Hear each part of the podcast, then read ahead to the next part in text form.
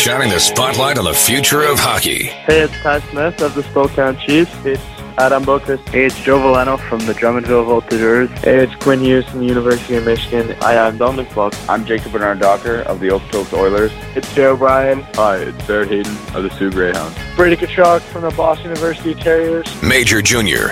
In the 100th year of the Memorial Cup, the Ankeny Panthers T-Tall have won it for the first time. NCAA. Everybody in that Bulldog section's on their feet. The bench is ready to party as the UMD Bulldogs are back to back national champions. The World Juniors. Time winding down, and Finland has won the World Junior Championship in Vancouver in spectacular style. The NHL Draft. The Buffalo Sabres are proud to select Frölunda defenseman Rasmus Dahlin. And more. Oh, yes! Oh, my goodness. We're not going home yet, baby! This is The Pipeline Show. Here we go. Good weekend and welcome to the Pipeline Show with Guy Flaming. I am your host, Guy Flaming, and uh, I'm welcoming back, uh, hopefully, I'm welcoming back a number of you to the Pipeline Show. And uh, if you're new to the program, because the draft right around the corner and you might be downloading this uh, special draft preview, uh, then welcome to the Pipeline Show. I hope you'll stick around for more. Once the draft is over, the show does not take a summer break, so every week uh, there'll be another episode of the Pipeline Show, uh, getting right into the uh, the Ivan Hlinka tournament, the U18s, and ev- all those events. Uh, the U20 summer camps uh, in August, July, really the only down month of the prospect hockey season, and then camps opening up in August in both the Canadian Junior Hockey League and the Canadian Hockey League. All that starts in August. And then we get going for real in September. USHL not that far after that, and uh, the NCAA on top of that in October. As always, we start with the question of the day, and I put that out on Twitter. My question was I, I guess you can kind of uh, just shrink it down to who do you think's overrated for the draft this year. But basically, what I put on Twitter was if there is a player that you think will be drafted way higher than you think he should be, who is it? And why do you think he's overrated? And uh, did get a number of responses into the inbox uh, for this one. Here's a few that stood out. Puck Fronger, obviously a Chris Pronger fan, uh, says uh, Cole Caufield, and this is strictly based on watching the U18s. But he appeared to me, uh, but it appeared to me Hughes, Zegras, Boldy did a lot of the heavy lifting. Credit to Caufield for finishing it off, though. And Jay Beraldi says Broberg don't think he has the puck skills or the hockey sense to be drafted in that 7 and 12 range. 17 Curry says Kaliev. Uh, he seems boom or bust, and some teams will reach for the boom. Sparky followed that up with I've heard lots of one dimensional talk with Kaliev. Uh, Lucas Pancari from the Daily Herald in Prince Albert says uh, Bobby Brink. No, it's not because I think he's overrated, but he's who I want the Pens to take, and I'm sure he'll go one selection right before they pick. Uh, Tommy in uh, Sweden, who's been a long time listener and uh, uh, fills the inbox on a regular basis. He also mentions Philip Broberg. Could be drafted higher than I should than I would pick him if I were in charge. Obviously, the skating and physical attributes are elite. I just feel he lacks in hockey sense and game decisions to be a top two defender. That from Tommy. TPE Hockey, who uh, does some uh, scouting of his own. He says that Vasily Podkolzin was great at certain international tournaments where there's a ton of exposure, but in the underexposed Russian junior and second leagues, he was pretty bad. I wouldn't take him before pick 15 to 20. So there's some of the uh, sampling of uh, some of the responses to the inbox to the question of the day. You can find me on Twitter at TPS underscore Gee. If you're listening to this and you're not following me on Twitter, should probably give me a follow. And because uh, if you're uh, taking the time to listen to the Pipeline Show, you might want to follow the Pipeline Show on Twitter and stay up to date on everything happening with the program, what's coming up. And I sent put out all the links to interviews, things like that, and links to the uh, the Patreon page, patreon.com slash the Pipeline Show. and get early access uh, to uh, the episodes as well. Let's get to the uh, news and notes and uh, some massive news uh, coming out of the WHL later in this past week. Starting on Thursday, and really, the Winnipeg Ice have been making uh, a lot of noise since uh, the draft when they did some uh, wheeling and dealing at the draft to get the number one and number two picks.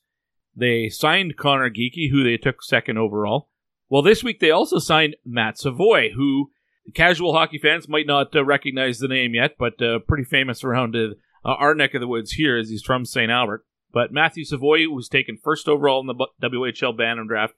He had applied for exceptional status with uh, with Hockey Canada to play in the WHL as a 15 year old. That would be this coming season. But he did not get it. But he hasn't really been turned down officially either, and we'll get to that in a second.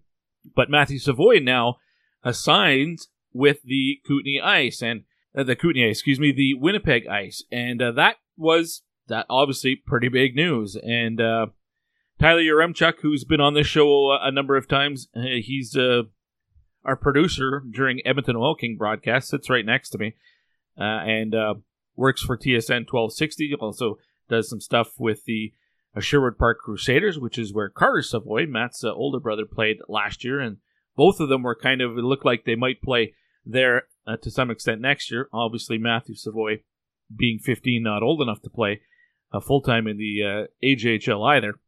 But uh, Tyler, who is um, he, he's I mean he's from St. Albert as well, uh, knows the family obviously because Carter played for the Crusaders last year. After the news came out that Savoie had signed with Winnipeg, uh, he tweeted out, I was told repeatedly by higher up sources in the AJHL that Savoie was set to play games there next season. Not sure what happened. Wonder what this means for his brother Carter, who was dominant last season in the AJHL as a 16 year old. Both brothers were supposed to go to Denver. Obviously, that's changed. Uh, but Carter is draft eligible, NHL draft eligible in 2020. Tyler followed up that tweet. He said, uh, just had some very interesting information passed my way. Matt Savoie will be allowed to play 34 games in the WHL plus emergency slash injury call ups. He will be in the Winnipeg Ice lineup for potentially 45 to 50 games next season. Now that rings uh, raises a lot of eyebrows because the rule is you can play five max uh, aside outside of emergency uh, call ups uh, until your club team is done for the year. Now, the interesting part of this is, and uh, Jason Gregor from TSN 1260 uh, weighed in on this as well. You can follow, by the way, Tyler Yaremchuk, good follow on Twitter, and uh, his Twitter handle is his name. So it's Tyler Yaremchuk. It's spelled Y A R E M C H U K. Tyler Yaremchuk. Jason Gregor, who hosts the Jason Gregor Show uh, on uh, TSN 1260, his nephew uh, Noah Gregor was a standout for the Prince Albert Raiders this year. Uh, he got involved in the conversation as well. He said he had uh, texted a couple of uh, WHL GMs and uh, reported back that um, the plan appears to be that Matthew Savoie, who played in Edmonton last year, will actually go to Winnipeg next next season and play at uh, Rink Hockey Academy, which happens to be owned by the same people who own the Winnipeg Ice. That would be 50 Below Sports and Entertainment. And the situation here is, well, you're still wondering how can he play more than five games and maybe two or three more because uh, Dylan Guenther of the Edmonton Oil Kings, same situation last year where he played five games, but while guys were away at U17s or the Oil Kings had injuries, they were able to bring in someone else and happens to be right in town here in Edmonton. So they just called Dylan Guenther and he would come to the rink and play that night. So he actually got into eight games, three more than the quote unquote limit of five. You remember the season before that, Kirby Dach actually played 17 games for the Saskatoon Blades, very much the same way, uh, because they had uh, emergency recalls. So, but still, we're talking about 34 to 50 games next season. That's a lot more than 8 or 17. So, how are they getting around that? Well, if Matt Savoie plays for Rink Hockey Academy, which happens to be right in Winnipeg, as Jason Gregor reported on Twitter, the plan for the Winnipeg Ice is that they'll uh, they'll just keep a, a pretty short roster, like 21 players, so that basically anytime they have an injury, uh, they have a what would be considered an emergency recall or a need for to um, uh, recall somebody on an emergency basis. And with Winnipeg, with the Rink Hockey Academy being right in Winnipeg, pretty easy to get Matt Savoie into the lineup. So now, somebody will say this is dirty. So there'll be people who say, "Well, that's not right. That's it's definitely a loophole, but it's a legal loophole." Now, I did have somebody ask me on Twitter who pays for uh, Matthew Savoie to attend Rink Hockey Academy. I don't. I don't know, but I would assume. I'm guessing it would be uh, Savoie's family. Um, if he was playing at any other academy, that would be the case. If not, if if uh, because I think what the Twitter question, the the person who asked me the question on Twitter was getting at was if it's the team, if it's the Winnipeg Ice, uh, who basically setting them up there and covering the cost, well, that would be like paying a player, and that obviously is against the rules. So it will certainly be very interesting to see how it all plays out, and if things are th- everything. Sh- I mean, this whole process will be, I'm sure, under the spotlight, and if anything is you know unbecoming, and uh, I would hope that the league would do something about it, but at this point, it seems like it's uh, just pretty smart maneuvering here by 50 Below Sports and, and everyone with the Winnipeg Ice that they're kind of taking advantage of a bit of a loophole here. And uh, I saw Greg Drinnan on uh, Twitter today, today being Saturday, uh, potentially very late Friday night. He, he sort of has everything kind of uh, drawn out as well, simplified for what I was just talking about. Tyler Yaremchuk breaking the news on Thursday. Not that Savoie had signed, that obviously came out of Winnipeg, but that he was going to be in line to play in way in excess of uh, the five games. Tyler had that, and then Jason Gregor's information about the plan for him to play at Rink Hockey Academy. Um, that all came out on Thursday, but uh, Greg Drinnan uh, really simplifies everything, sums everything up uh, very nicely, but makes a great point of what what happens next. I mean, this is a great job by the Winnipeg Ice to to exploit a loophole, but now when do other WHL teams start doing this? How many WHL franchises have uh, a hockey academy in their backyard? You know, obviously Calgary's going to have one. Edmonton's going to have one. Uh, the big, the major markets are going to, but uh, you know, off the top of my head, I don't, I don't, I don't think all of them are going to. Like the smaller markets, Swift Current, Prince Albert, and, Prince George. I, you know, I'm guessing there are not hockey academies in those places. But as Greg Drinnan also points out, it might even go further than that.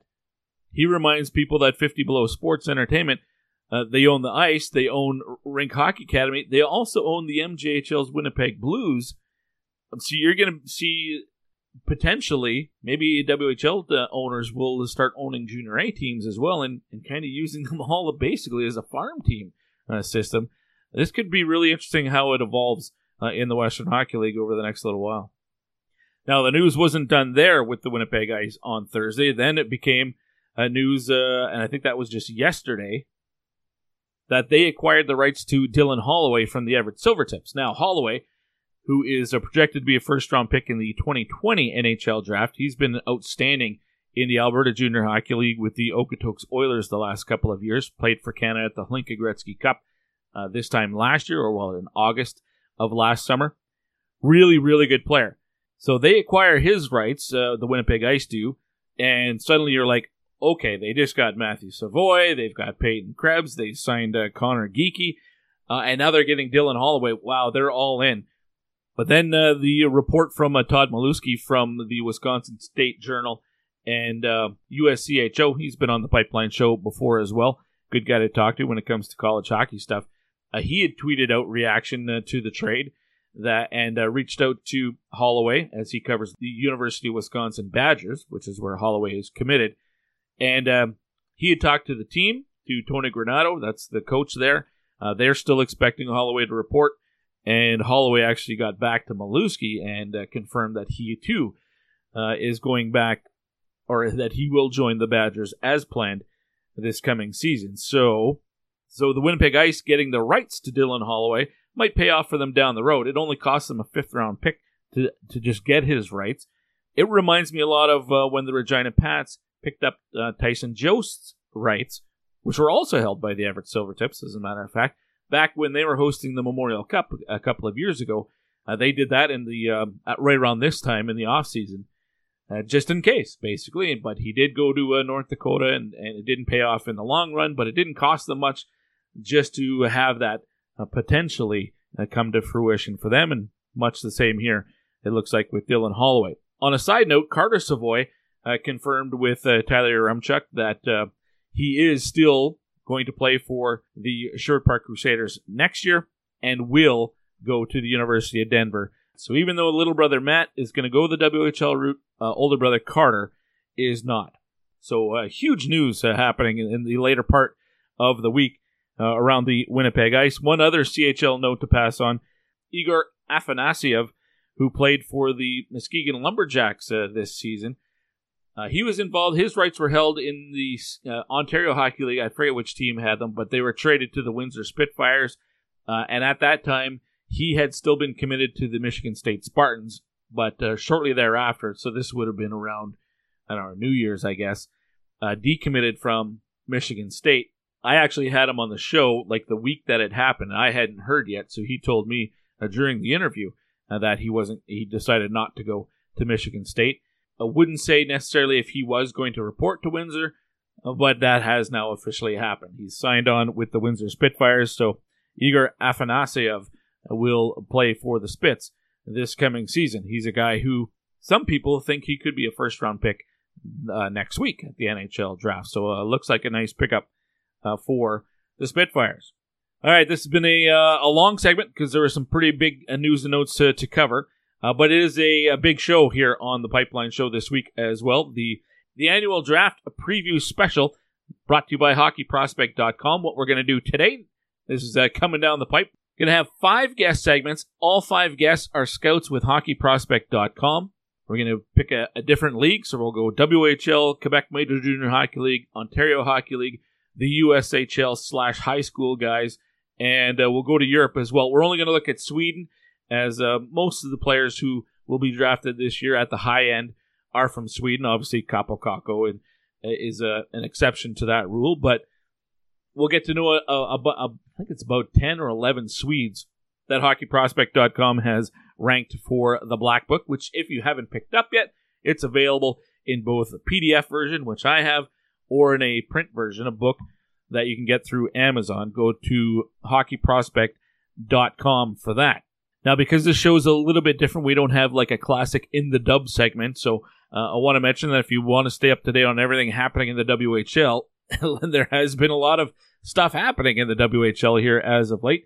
Uh, bookmark dubnetwork.ca in your browser and uh, check out the the uh, publication on a regular basis. Maybe make it a daily visit. In fact, you can get your daily dose of the dub.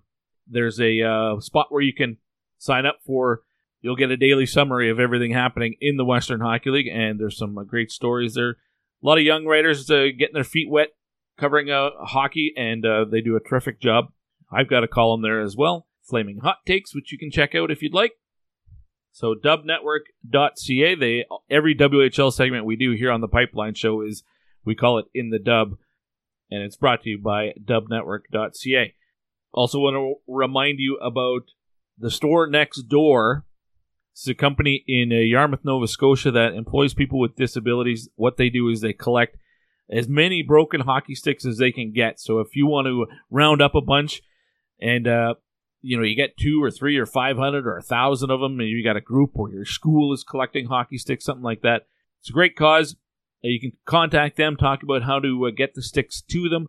Once they get there, they take the sticks and they transform them from junk, basically, into some really cool stuff, whether it's tables or chairs or benches, uh, picture frames, cowbell on the end of a hockey stick, and take it to a hockey game. Lots of great stuff. They got a whole catalog full of products. You can check that out at the store next door.ca. All right, but it's been a long opening segment. Let's get to the show. We're going to have five scouts from hockeyprospect.com on. We'll start with the man at the top of the heap. He leads the way for the publication. Mark Edwards, he's my guest Starting it off next with players out of the Western Hockey League you need to know for the NHL draft. We kick it off next here on the Pipeline Show.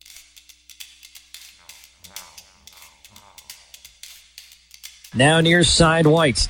Far side Krebs. Wrist shot. Scores!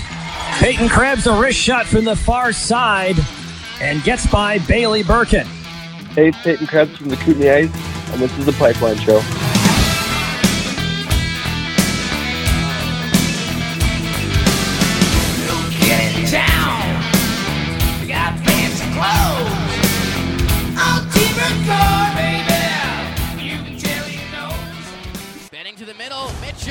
Grabs it, walks in on the backhand, shoots, and scores!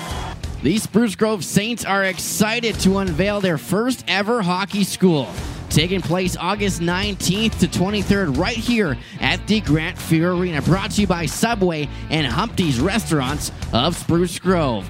This one week hockey school includes over 10 hours of on and off ice instruction from Saints coaching staff and current Saints players. Each camp participant will receive a camp jersey and a t shirt to keep and have one on ice and one off ice session per day. Each day will have a specific focus to enhance the skating, shooting, and puck handling skills of each player. Both boys and girls of all levels of all experience are encouraged to come out and take part. To cap off the week, each group will have a Subway sub party with the Saints coaches up in the lounge. Visit www.sprucegrovesaints.ca to sign up for the hockey school now. Click on the hockey school tab on the right side of the page.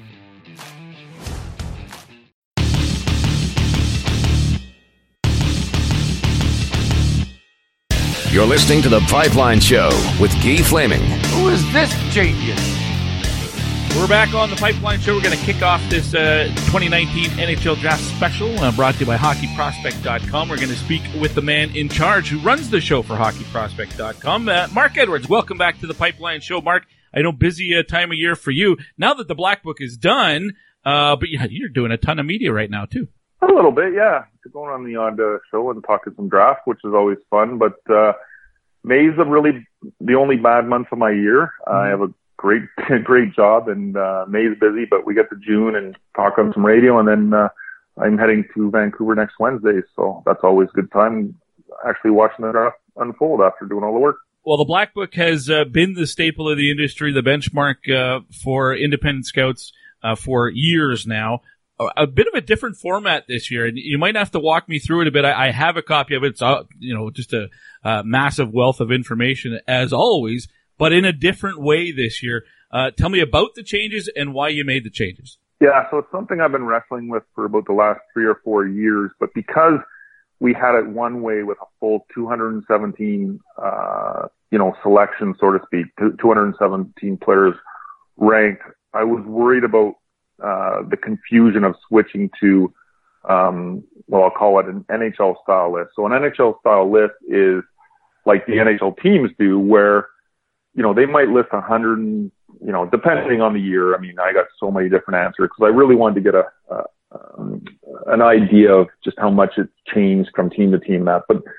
for lack of uh, argument, it was most guys told me, you know, 106, 107, 110 and then they all separate the goalies and they might have their 10 goalies or whatever. That obviously changes by year as well. So mm-hmm. you're talking about a total, including goalies for the most part of say 120 max. Uh, and then if you want to start talking about where they actually get to that, get to on that list, that's usually, you know, 80s. It starts, you know, you're going to be choosing somewhere around 80. Uh, and, and guys even told me they, you know, high 60s at times. It just depends on the year. Um, but you know, you're getting, getting, uh, looking for that seventh rounder and you might take your 81st guy ranked or maybe next, the year after that to 87 or, you know what I mean? You get the point here. Yeah. So that's kind of how we did it this year. We separated our goalies. I just, was time. And the big thing was me trying to relay what we're difficult when there's players that we didn't want to draft ourselves, but they were like highly touted, that sort of thing, where to slot them in and kind of show where we maybe select them, um, if we would take them at all. And more so the difficult part was if it was going to be a guy that I'd like to, you know, take a, uh, a run at in the seventh, one of the guys that we'd be looking at in the seventh. Well, all of a sudden we're ranking him at 188 or 192 on our list. Right. You know, to get him to show the reader that, yeah, we see him as a seventh round.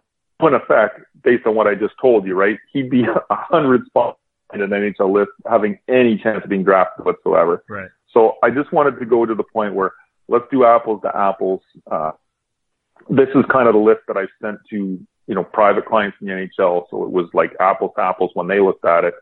Uh, and I just figured we'll take one year here where the reader might be a little confused, guys that have been buying our book over and over again, but I tried to uh, get a lot of information at the beginning of the book to explain it all, yep. what we do, and make the change finally. And then the other is we just brought in to go alongside this, we brought in uh, draft grades. So we use the Winnipeg system. Uh, there's a three to nine rating system on some categories. Hockey Sense compete skill skating. Um, and then we put a draft grade too. So an A is a first rounder, uh, B is a second, third rounder. People are familiar with this. Um, the Jets use a C plus, and that's kind of just like you're distinguishing that he's probably closer to a fourth than to a seventh. And this obviously now would be the seventh rounder. Right. So we have an A, B, C plus, C. So you'll see those grades on players, and then we have a no draft. Um, some teams will call would just throw the watch as like a, hey, yeah, we'll take a piece. So we just use ND, no draft. Um, what teams do is the C's that you have graded as C's that go undrafted, they'll turn into watches next year. Right. So for instance, we'll take a look, you know, what C's we rated as C's might go undrafted and they would start our next year on our watch list and we'd watch them early in the year and just see, you know, are we going to have any interest next year? Yeah. So in a nutshell, that's kind of it. Um, the, the grade is a three to nine scale. So those categories I mentioned, hockey sense, compete, skill, skating, there, let's use a three to nine. So I put, you know, uh, a term on it. So three is poor, four below average, five average, uh, six good, seven very good, went nine elite. And I think we only used maybe three nines or something in the whole book. I tell the guys, you know, that's we're going to use it sparingly. All right, uh, that's uh, Mark Edwards from HockeyProspect.com uh, talking about the changes to the Black Book. Uh, before we get into some of the individual players, where do people get the Black Book? What's the uh, the cost point, the price point? Okay, so it's uh, on our website for the digital PDF version. Another change this year, we have a an EPUB, and the EPUB is if you've got your iPhone or iPad, you can download. Both versions are included when you purchase online, and the the iPhone, the iPad version has audio too. So mm. in, it would be a little audio button and you click and the only bad part is you have to hear me talk uh, a little bit about the player. uh, but that's the new change too is, uh, we just added an extra format with the audio included. And then every other year we've had the print and I'm still uh, hopeful we're going to have print this year, but I've ran into an issue. Uh, long story short, Amazon purchased the company we've always used and the interface is different and they're kind of rejecting our files that I am trying to get submitted here to get the book on Amazon like we've had it here. And, uh, I've been hassling, uh, and wrestling with this for, this is day six.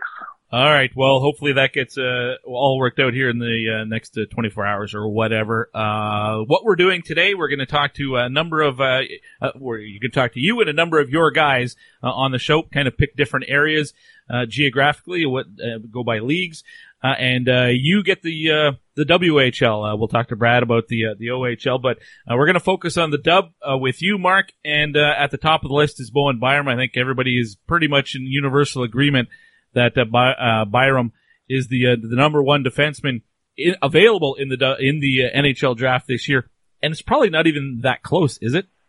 No, it's not. I'll just quickly mention too. Liam Loeb is our WHL guy who just uh, couldn't make himself available for you. So okay. I'm uh, I'm crossing over here and, and going to talk with some of the dub guys here just to to be clear about that since uh, that way, if I screw up here, it's like, hey, it wasn't my area. Uh-huh. No problem. Uh, what makes Byram special? Yeah, Byram is is very special. I will be shocked if um, he's not gone by the fourth pick, and you know, there's a good chance three.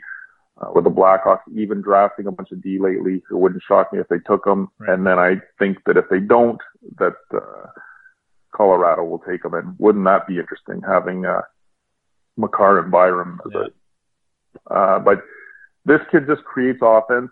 And, you know, it's interesting at the, um, I was so high on him coming into the year and maybe the expectations were just through the roof. And I, I don't want to make it sound like I thought he played poorly at the Hlinka, but I was kind of like, eh, you know, kind of expected more. And I, I was in Red Deer a lot, so I didn't, I think I only saw two Canada games, uh, at the Hlinka when I was in Edmonton, but I was just kind of like, eh, you know, not, not as great as I've seen him. Mm-hmm. Oh man, did he ever make up for that the rest of the year? Whew and especially I thought from uh, kind of December, January on, I thought he had one of the best second halves the prospects had in a long time. Put his team on uh, his back and carried them, and he just. Those, I just look at it like he just he's offense. He just makes people around him better. Um, to see the ice so well. He's creative, and then he's got the the skills, the tools to back it up. Byram was uh, unbelievable in the playoffs as well, and I think the biggest reason the the Giants got to uh, the final, let alone overtime in Game Seven, uh, a goal away from uh, getting to the Memorial Cup. Um, three uh, forwards following him uh, out of the WHL that I think a lot of people, including myself, kind of maybe mixing Kirby Dach and Peyton Krebs and Dylan Cozens, Those three you know, you asked me in October which one I like the best. It's different and come December and again different in March and probably different now. Uh, the way you've got them listed, I won't give out the numbers because uh, I don't want to uh, spoil it for people uh, getting the, the black book, but Peyton Krebs, then Kirby Dach and Dylan Cozens. That's probably the way I see it as well, but how big of a gap is there between those three guys in your mind? Yeah, there's not, there's not a big gap. And what you just changed in your mind, well, you know, that was the same case on our staff and just about every NHL team scout I spoke to this year, and not just with these WHLers, but a group of guys all near the top. And really, it's it's going to be a, a crazy that way.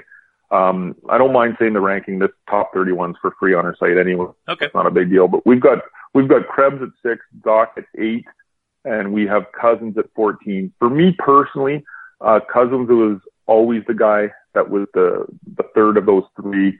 Uh, Byram, you know, as the D was kind of in his own little um, class. Yeah. Figure that later, and then that became very easy uh, with him third overall on our list. Um, Krebs is the is the player that to me consistent and and you you just notice him all the time. And I've used the line kind of on every interview. He just drives the bus. And I just thought that he he was always the the line driver. He was always the guy uh, even on his team where he didn't have a ton of talent with him, that he, he was the guy that had to make it happen and did make it happen often. Uh, Dach is the guy that I have said would be fourth on if I thought he played more consistently and got kind of the out of his tools more often. In other words, I think his ceiling is the highest of those guys. Um, his skill level is really high. Obviously, then you've and, and the centerman. So I think he's the guy that could have been fourth on our list ahead of an Alex Turcotte who is if we saw Dach just bring it a little more often. And that's really for the drop. And it is so tight in this four to 10 mm-hmm. that that little slip up of just not seeing it as consistent, as consistently as we would like is a difference between Dach being say fourth and as it turns out eighth on our list. And then we go down to Cozens and it sounds like 14th. Oh my God, these guys hate Cozens. Sure. I hate Cozens. It's it's it's pretty competitive up there. Okay. The thing we did is we project him as a winger for what we see in his game, and we're concerned about sense compared to a guy like Krebs or even other guys up there, a Dach, uh, Turcotte, Zegras. Uh, when we match his hockey sense against those guys, that's where he, in our, you know, in our evaluation, doesn't match up, and that's why he's down 14th. And I was looking back, actually, we had him 13th this time last year in our very, very early look at this year's draft. Uh, so he ended up dropping one spot after rising up a little bit uh, at times this year. Uh, Dach, I think, um, and he really showed this in, in uh, I saw him live a couple times. The one was in, and I thought he played a really responsible game. When I say that, I mean caring about more than just scoring, carrying him more into this offense. I thought he was really good in the neutral zone with his assignments and in his own zone, really understanding defensive hockey. And then as again, as I mentioned, like this kid's got this kid's got skill. So if if there's a guy that's gonna make us look really bad, it might be Dach at eight. But you know what? When it's this tight and you see a guy, you know, kind of disappear on you at times, and he's got the Podkolzin and Krebs, Zegras, Turcottes, you know, Byrams of the world in front of him that's that's all it takes uh, for us to move him to eight. And he's ahead of that said he's ahead of a really good player at number nine, Matthew Boldy. Yeah. Yeah, exactly. Uh, all right, Mark Edwards from HockeyProspect.com. Let's go the uh, the a little bit further down in the first round, or at least in your top uh, 31 ish. Uh, Lassi Thomson of the uh, Kelowna Rockets comes in at 28, and then Matthew Robertson at 35. And I sorry I spoiled that because that's outside the top uh, 31. But that's okay. That's um, okay. um, I, I, was interested to see the comparison where those two guys w- would come together. Obviously, I know Matthew Robertson really well, uh, doing the uh, Oil Kings broadcast. I only saw Lassi Thomson once this year. The Rockets came to Edmonton, were terrible, were outshot 27-13 Still won the game three to one somehow. Uh, but Lassi Thomson, it was, I saw him on an off night. Wasn't a great night, uh, for him. Um, but you have obviously seen him uh, play better. Uh, tell me, uh, what you like about, uh, Lassi Thomson. Yeah, so Lassi's an interesting one because I saw him last year in Plymouth, Michigan with Finland in the Five Nations tournament. And I, I, you know, he was kind of, for guys getting, eh, not much ice. And, but every shift I was like, why don't they play this guy? And, you know, I won't say names, but he definitely earned what I thought was earned ice over a couple of guys for sure. And I was like, man, I would wish they'd just play this guy more because uh, every shift he had really good shifts. So I was looking forward to him, uh, you know, as a late birthday coming into this year. And then as, you know, fate has it, here it is. He's in Port Draft and, and he's in Kelowna and, uh, liked what we saw, but it, you know, here I am. I'm the guy kind of pumping his tires and everything. I think I probably finished, and uh, again, I don't want to make it sound like I don't like Lassi Thomson, but I was probably the lowest of our guys on him by the time we are doing the final meetings here. And it was really just down to, uh, some hockey sense issues with him, I thought, some decision making. I, I thought that his mistakes always seemed costly. Like he's, he's so good at skating the puck and he's great offensively, um, as his stats would show, uh, with both, you know, uh, helpers and goals. Uh, but I thought that he, you know, he gave back kind of, kind of what he helped with. Uh, he gave back with some poor decisions and, and ending up, you know, leading goals against on his team. So I'll be interested to see if he hangs on in the first. I think the tools are so good that he might, uh, just go somewhere right around. Again, our, our ranking is 28 here mm-hmm. and he's rated as a, a B grade. So we've got him as a second, third. Obviously he's 28. We're thinking of him more as a second rounder than a third. Uh, but you know, the chances if we were a team having him 28 that he would be, even if we were picking 30 first, uh, be our first round would probably be slim. Um, we'd probably get him somewhere, uh, mid second or, you know, even later at times. It's amazing how it can, how it can vary. And then you asked about, uh, the player you know very well. You probably know him better than I do. Matthew Robertson, uh, saw him on the summer and then on that same uh, I mentioned earlier. Mm-hmm. And the size skating here, um, I think he plays bends really well. My issue with him and and with our Western guy Liam, uh, who was not a huge and pumping his tires, and one of the reasons he's uh, didn't make the top 31, it's his puck moving, and and especially what I thought is when there was when he had that time and space and was all comfortable, uh, when he was pressured a bit, that the puck was already kind of just adequate really started to suffer and he could force some turnovers. So as you just mentioned there, really was good defending in the playoffs against a guy like, uh, and we saw that too. We don't have problems with the, the defense, but there's that puck moving part of the game that's really important. And I thought that was, uh, if anything, uh, the weakness there. Let's continue on. Uh, another forward uh, coming in uh, from the Moose Jaw Warriors named Brayden Tracey uh, had uh, two really good overage uh, line mates this year in Justin Almeida and Tristan Langan. he ended up having 81 points as a rookie this year in the WHL, which is obviously an amazing season. he is, he wasn't a 16 year old rookie, obviously being draft eligible this year. So you wonder, or at least I think it's fair to wonder how much of it is Brayden Tracey and how much of it is his line mates. you rank him fairly high. What do you like about him? Yeah, again, uh, this was a player that uh, Liam brought to us, our Western guy brought to us in October. It was kind of new to me, and he, he said, "Hey, liking this kid in in Moose Jaw here. Take a look. He's got some skill, and uh, he's putting the puck in the net." Um, there was the, Liam was definitely onto something because that was what, the, the part of his game we liked uh, was the offense, the the goal scoring. Um, what we didn't like um, was the compete. Um, so I mentioned earlier about grades and the Hockey Sense compete skill yeah. skating yeah. and how we do the category. So I'll give you his. His was Hockey Sense seven, compete five, skill seven, skating five. The five would probably be in the high five. Uh, we rate him as a C plus. So again, that would be saying that we see him closer to a, a fourth rounder than a seventh rounder. Right. Uh, and 55, 55th ranked, um, on our list. So again, it doesn't mean we'd be taking them with our if we were drafting at 55. Um, but the, what we what we thought there was some real lackadaisical times Uh, the compete dropped off a cliff.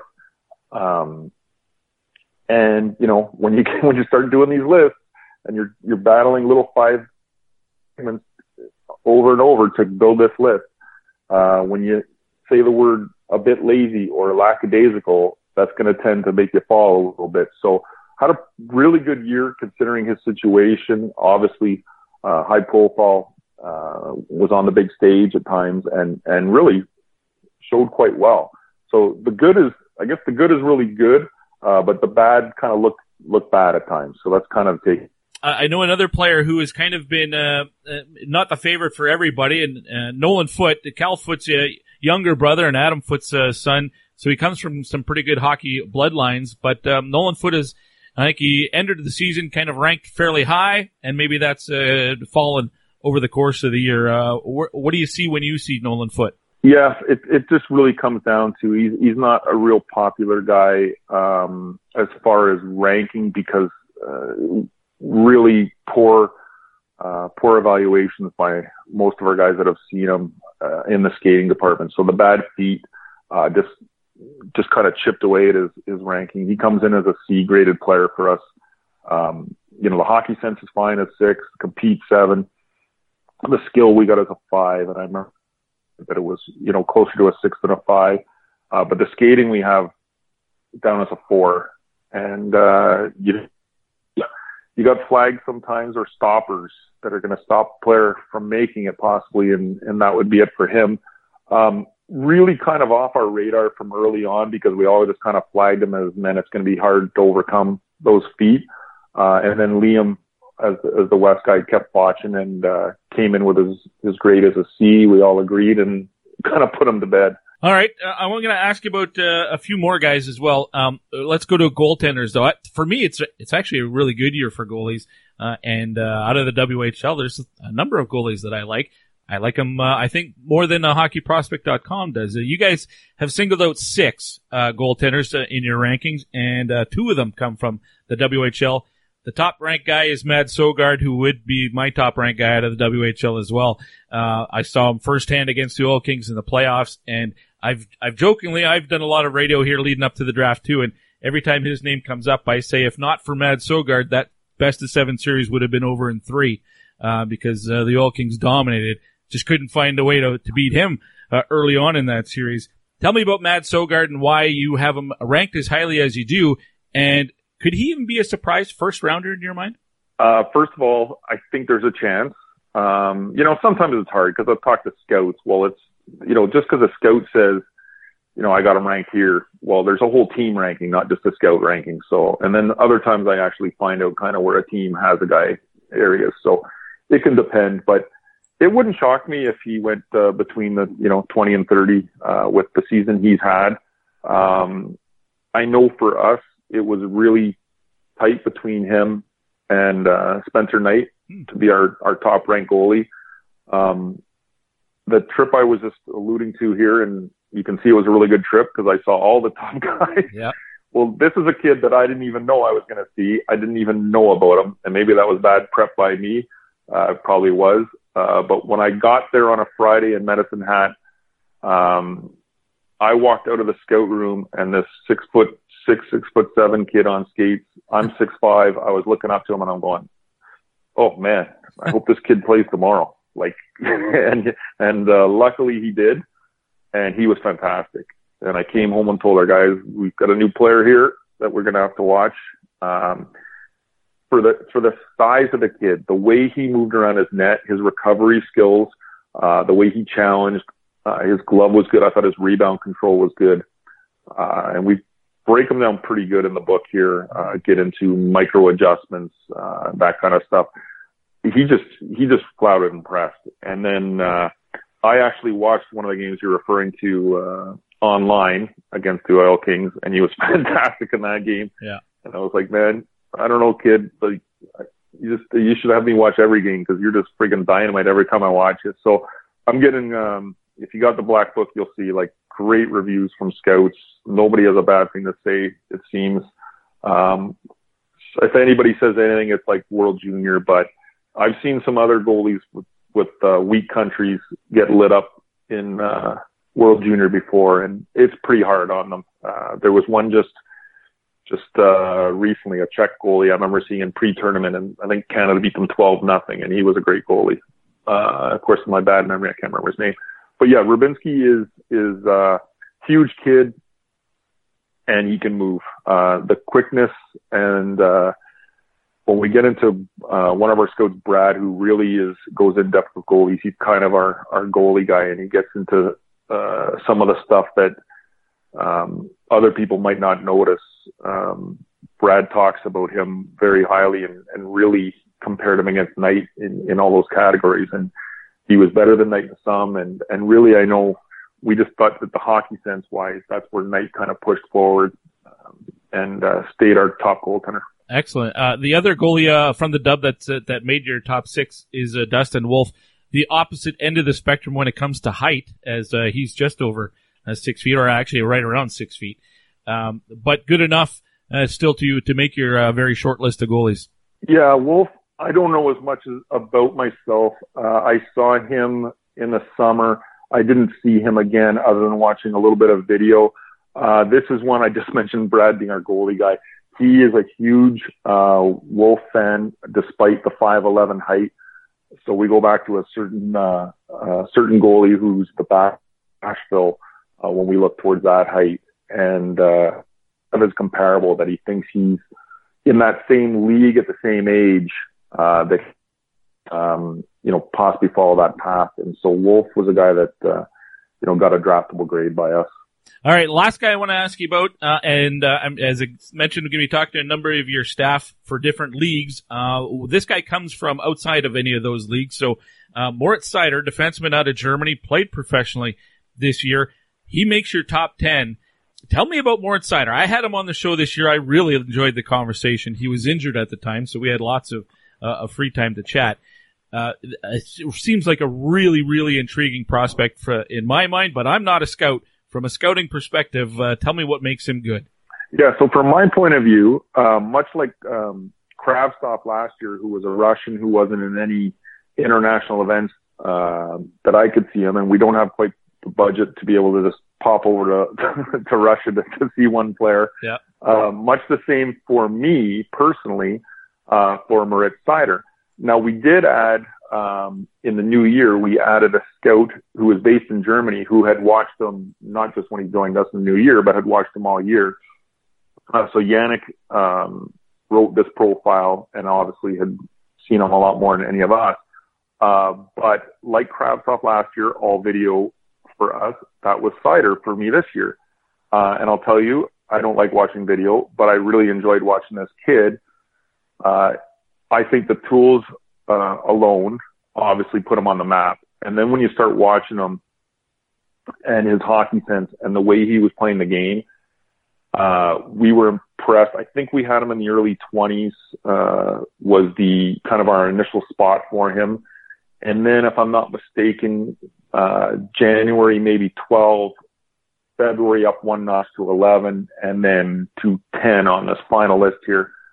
Um, the, the jump from 20s into that 12 after watch for his country, uh, not in the main World Junior, but the, the you know the B division uh, World Junior, mm-hmm. and he got to flash some offensive talent, uh, and that's kind of what made that kind of 10 spotish jump, or it might have even been about 12 spot jump up to 12, and he just moved you know two spots higher on the final list.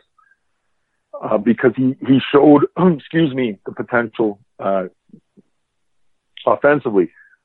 Now, while we had moved him already, had moved him to 12, then, then as we're coming on a stretch here, uh, we get to see him in the world championship playing against NHLers. And by this time, and he told me this himself, he was feeling a lot more confident. Um, when he was first playing with men back home, he's like, I had to play a safe game because I wanted to stay. I didn't want to get, get cut. So he was playing a pretty safe, you know, defensive first game. Uh, but he told me himself that by the time he got to the World Champions Championship, he built up some comp, you know, skate the puck a little bit and uh, chipped in offensively, which he showed there. Um, and then just on top of it, you said you conversation with him. Well, this is a top five kid that I've ever spoken to. Uh, he's intelligent. He knows his own game. His self is really important to scouts. Was fantastic. He's just likable. Um, you know, there I could just say there was there's some players I talked to there, not to try and sound that, but you know they they seem like they're 15 years old. Yeah. Uh, this felt like he was 30 years old.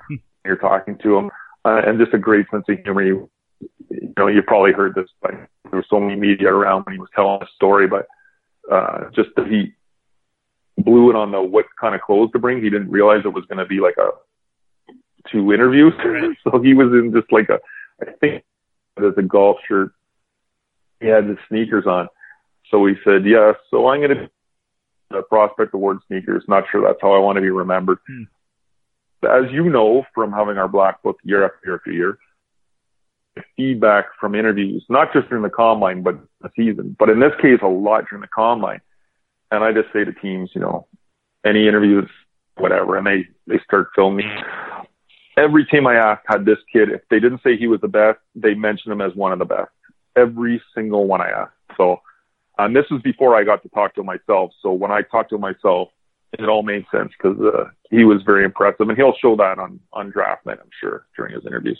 Well, really looking forward to the uh, the draft and seeing uh, where a guy like that goes. Could be a real wild card on uh, on draft day. Mark, uh, unbelievable uh, the black book once again this year, and thanks again for coming on the show all season. You and your staff. looking forward to chatting with a few more guys here for this week's episode, but really appreciate you making the time and looking forward to doing it all again next year.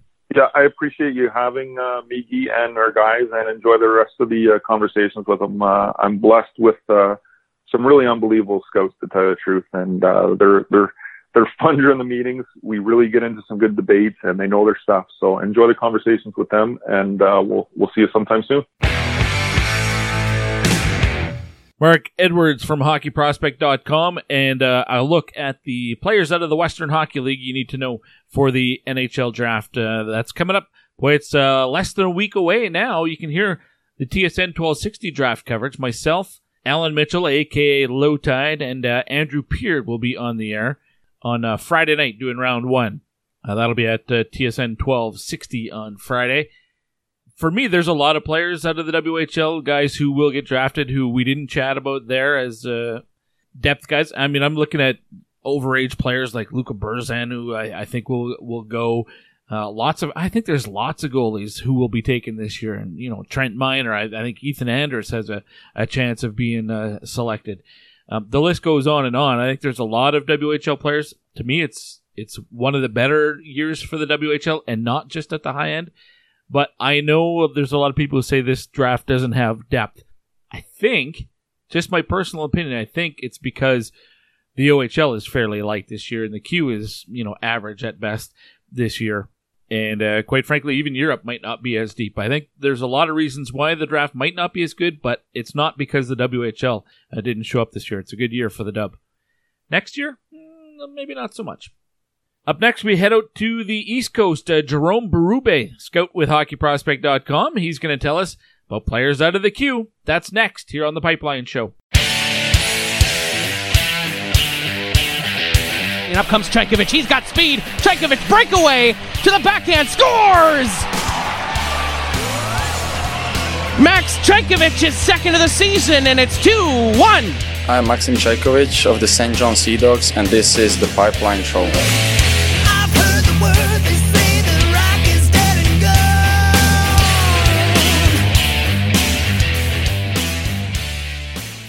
There's a lot of people with disabilities that can't just go out and find a job. So we set out to create a business to fill those needs, one stick at a time. The Store Next Door Gift Shop is a Yarmouth based manufacturer and retail outlet store. So we make great ideas that any of our employees come up with and we reuse and recycle as much as possible. Our most popular item is probably our hockey furniture. We take broken hockey sticks and turn them into different products. We go through a lot of hockey sticks, a lot, a whole lot. Considering that it's only been a year and we're shipping internationally, I think that that's been a huge success. Most people's reactions are, wow, you do this here.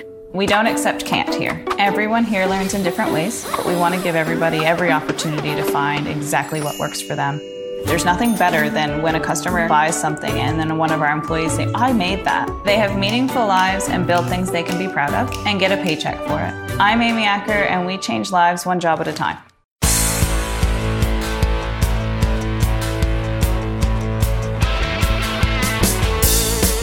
You're listening to The Pipeline Show with Guy Flaming. Sound good?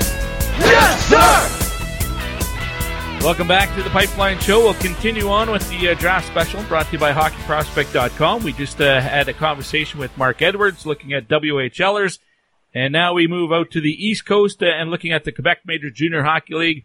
That means Jerome Berube is back on the Pipeline Show. Jerome, welcome back. How are you? I'm pretty good, Guy. Thanks for having having me on again. No problem. Uh, you're the man to talk to about the Q guys, that's for sure. And um, in your new rank, new style uh, black book this year, by the way, and uh, for those who are just joining for the the, the Quebec Major Junior Hockey League segment, uh, go back and listen to Mark explain all the changes this year in the black book. Uh, two guys are ranked side by side uh, out of the queue this year. Samuel Poulin, Raphael Lavoie go 24 and 25. Is this a uh, an average year for the Q to, to have two guys that uh, out of the league, the first two guys that are in the mid 20s for you? Uh, it sounds like it might be a bit of a down year. Yeah, I mean, the Q kind of go through like cycle. Like right. you might have like a really good year one year, and then you might have like a one or two year or more uh, average. Yeah. So yeah, I will. Uh, I would say this year was you know uh, not an average year for draft eligible. Well, Samuel Poulin is the top ranked guy uh, for HockeyProspect.com out of the queue. Uh, he had 29 goals, 76 points this year. Uh, tell me about Samuel Poulin and uh, why he is the best guy out of the queue. Yeah, we really like him. Uh, he's a very smart hockey player. Um, he, uh, you know, he, uh, his game really, I feel like once he got named captain of the team in Sherbrooke in the, uh, uh, post, uh, I guess post Christmas, uh, he, uh, his game really took, you know, uh, a step up.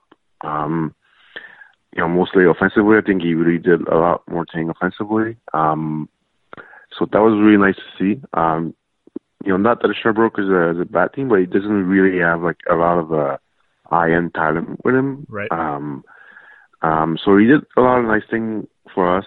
Um, so he's got the he's got the NHL size already. He's big. He's a big, strong winger. Um, he's smart.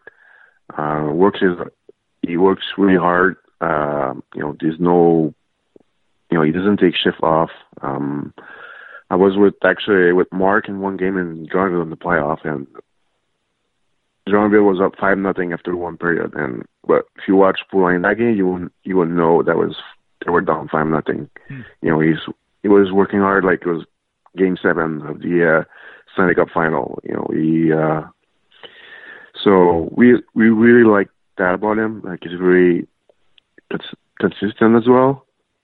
So there's a lot to like about him. Um, as far as like upside, I mean, I I think we see more him as a possible like third line than a than a top six forward. Okay. Um, but we feel like he's a pretty safe bet to uh, you know to one day play at the NHL level. You guys gave him a six uh, when it comes to skating. That's on a three to nine scale. So would you describe him as sort of an average skater? Not necessarily a weakness, but not necessarily a a big glowing strength either. Yeah, I mean he's a, he's a pretty big guy. Like for seven, 17 years old, I think at the uh, combine he was 212 pounds. Uh, so like it's not a it's not a strong part of his game, but I don't think it's something that's gonna hold him back uh, for the NHL. Um, so yeah, I think six is a you know for for his size and at his age, I think his skating is uh, is decent. Um, you know, like I said, it's not something that's gonna hold him back, but it's also not a, a strong part of his game as well. Now, Raphael Lavoie came in uh, just one spot back of Poulin, 25. So a real thin uh, difference between those two players uh, in your view. Uh, I saw la- I, I, saw both players in Red Deer at the CHL Top Prospect game, but um, the thing that stood out to me about Lavoie is just how physically developed he is in terms of like he looks like a man on the ice. He's he he's uh, what did he miss last year's draft by 10 days or something like that, and it it uh, is very evident when you look at him. He looks older. than everybody else.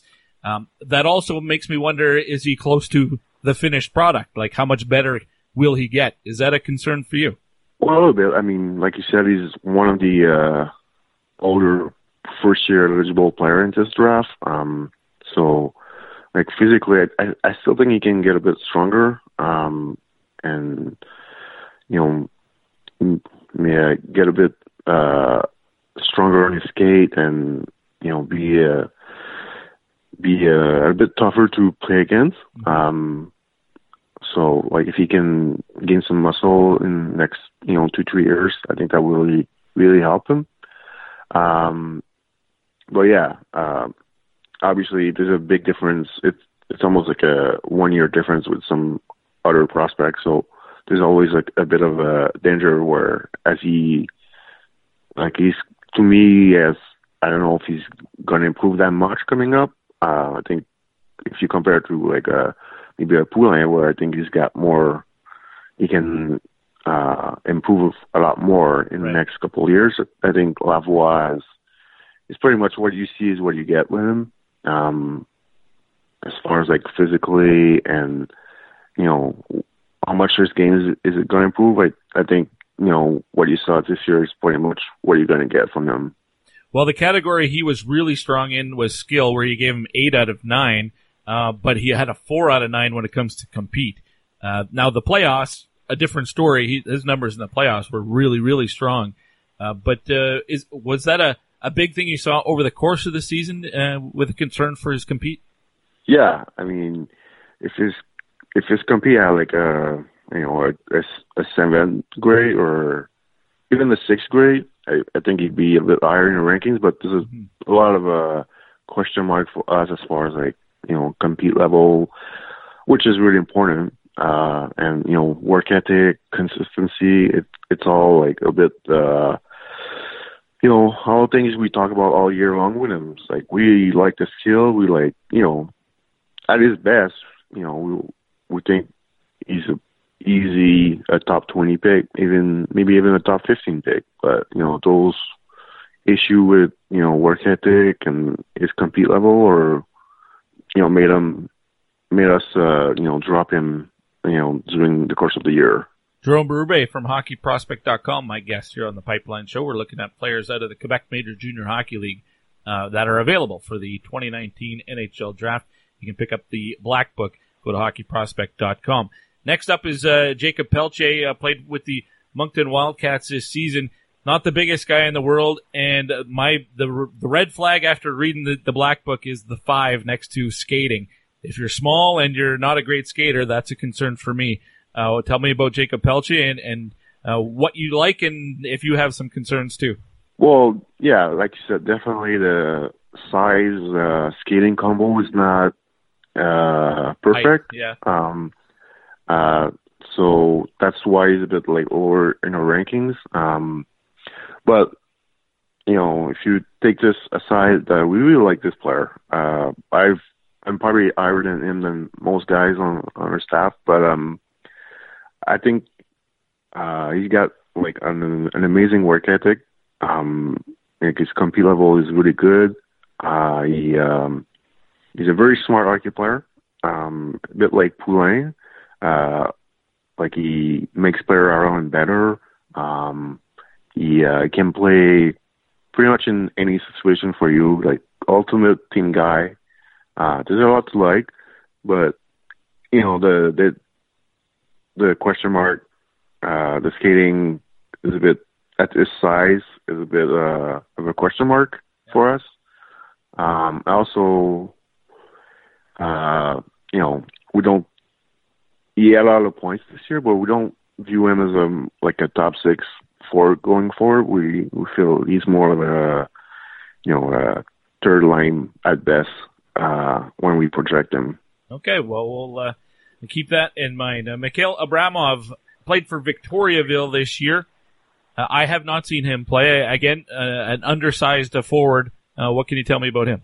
Really liked him. Um, he's more of a you know the the teams that that's going to draft him will need to be uh, a bit patient with him. Like he's he's really not big, um, but he's he's very smart. Um, and uh, his game really got better in the second half of the year. Um, you know, first half of the year he was he was playing well, um, but I think by December he had maybe three or four goal or four goals. So I was a bit, you know, I like his game. I was a bit worried about, you know, if you can't score in queue, that's a bit of a, a problem going forward at the pro level. But it's not like he has a as a bad shot either. Um, but uh, second half of the year, he really got more confident with his shot. Um, used it a lot more than in the first half. Um, so he's he's always going to be like more of a a playmaker. But you know, I was really glad to see him use his, his, his shot more, and I think he scored 12 goal after Christmas. So that was you know really really nice to see because I really like the I really like the player. Uh, he works hard. Uh, he's pretty good uh, both sides uh, of the ice. Um, like skating is his skating could be a little bit better, but it's not a it's not a big weakness. I, feel like once he gets a bit stronger, uh, skating will will get a bit better. Um, so, and you know as well like Victoriaville, uh, not a, not really a strong team this year. So you know he played mostly on the top line there with another draft eligible player. So not a lot of uh, you know help as far as like veteran on the team there.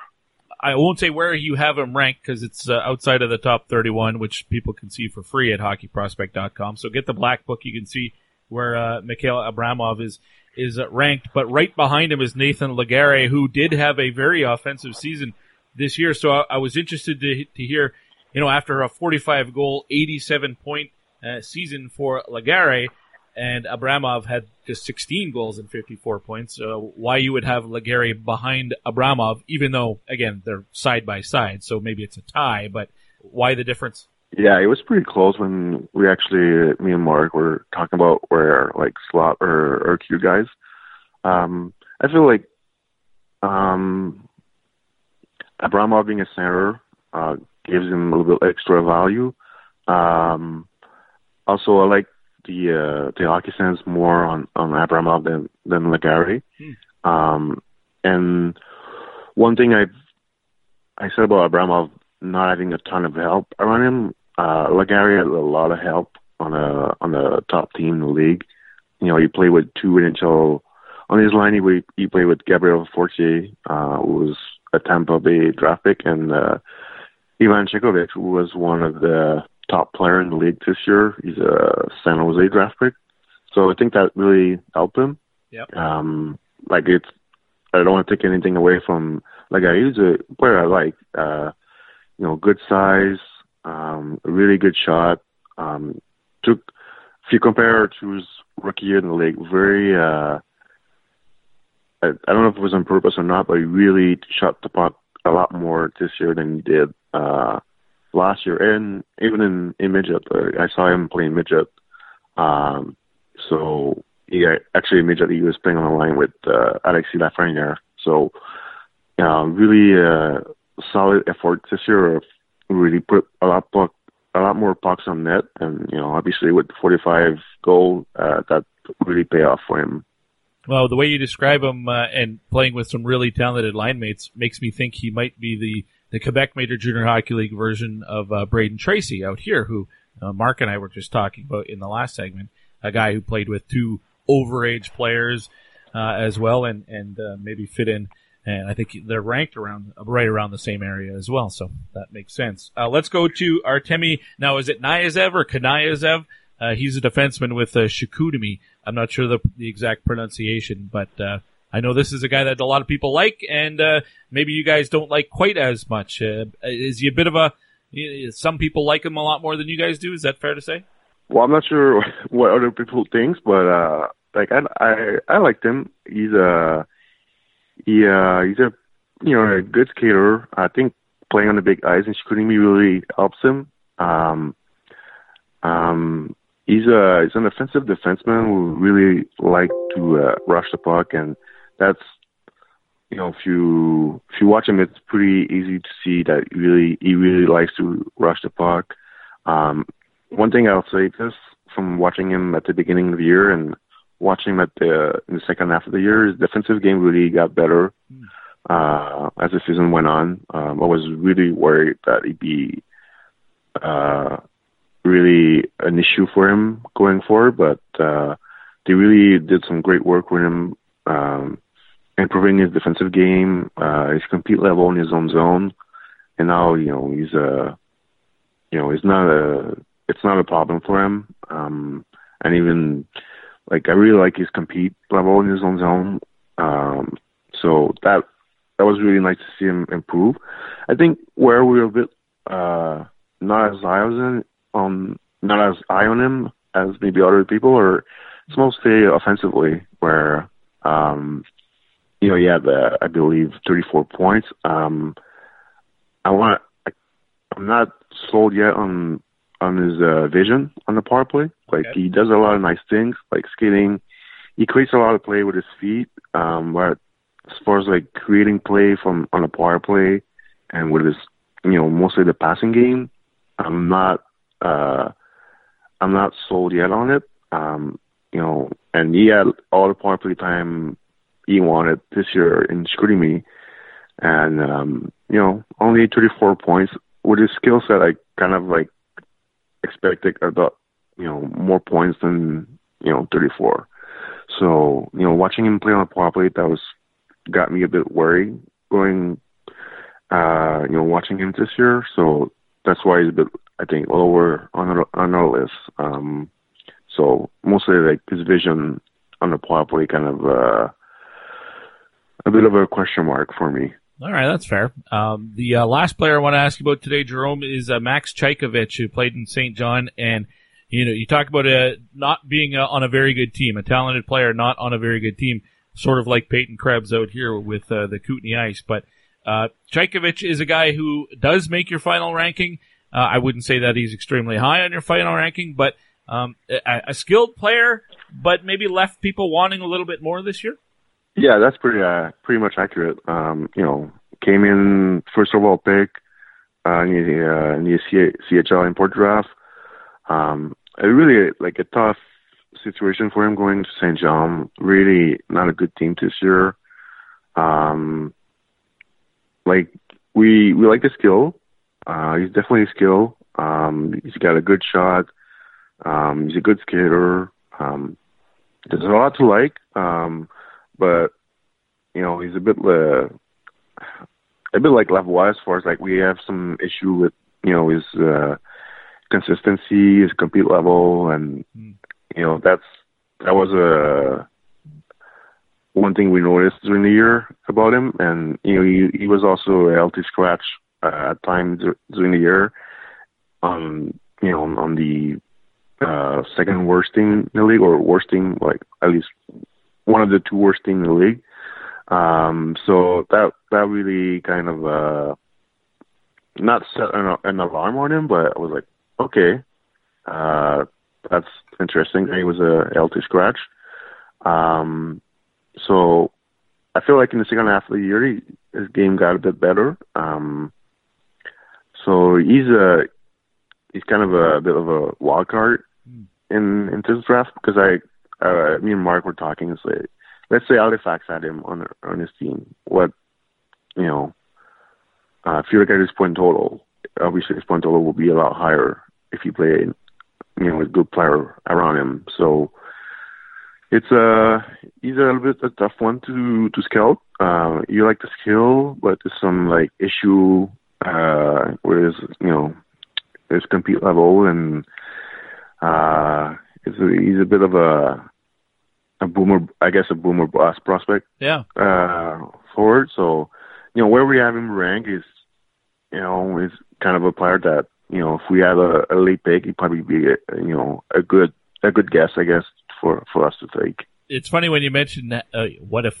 How would he look if he was with Halifax? Because I was thinking the same something along the same line. If he was on a team that you know they most nights you're expecting St. John to lose. Maybe as a player, it's hard to get excited and give it your all every night because you know you're going to lose the game.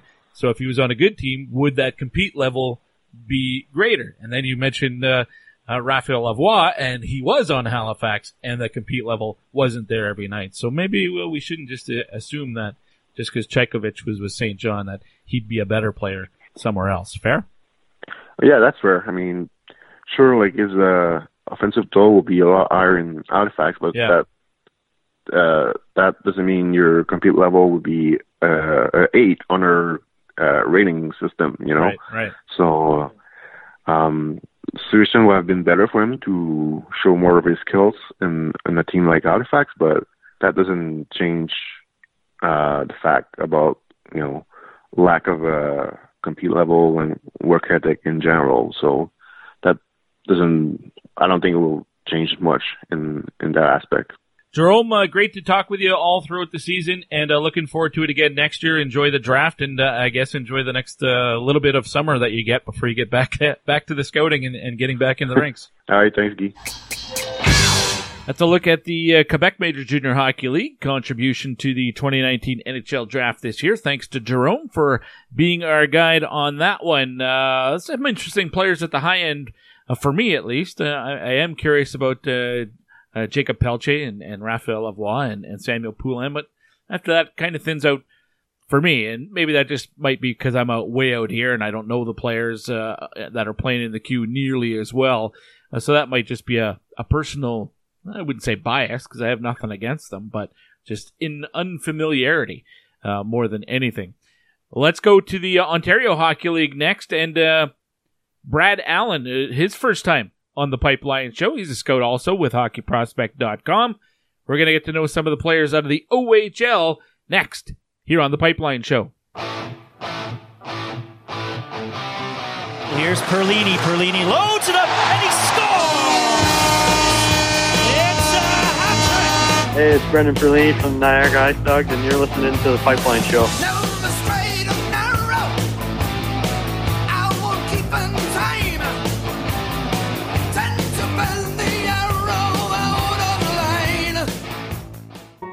Nothing compares to the smile on a child's face after their wish has been granted.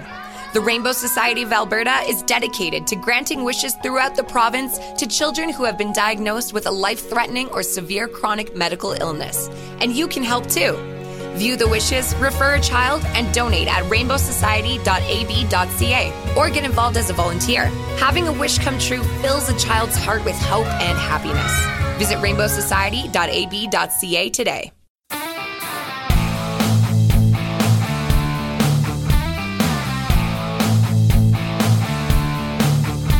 Listening to The Pipeline Show with Guy Flaming. And here he is, having the time of his life. We're back on the Pipeline Show. We move from the Quebec Major Junior Hockey League and the conversation with Jerome Berube to my next guest, also from HockeyProspect.com. As uh, all the guests are today, as the Black Book is now out and available for you and all uh, your draft nerd uh, endeavors.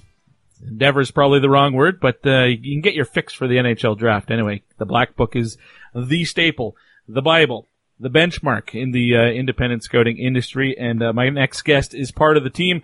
Uh, Brad Allen joins me now. Uh, we're going to chat some Ontario Hockey League guys. Uh, welcome to the Pipeline Show, Brad. Good to chat with you. Thanks for having me, Youngie. No problem. No problem whatsoever. Let's get right to it because there's a number of guys to touch on.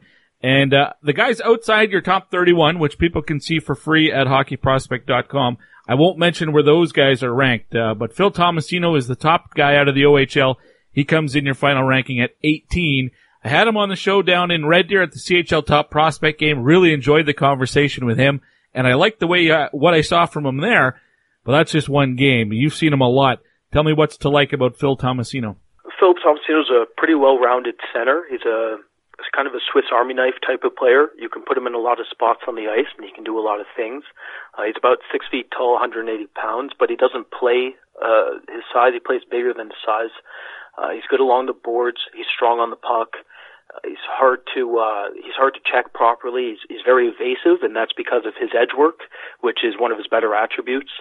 Uh, he's also a pretty skilled player and a pretty intelligent player. So he's good down low around the net area, and he's also good above the hash marks.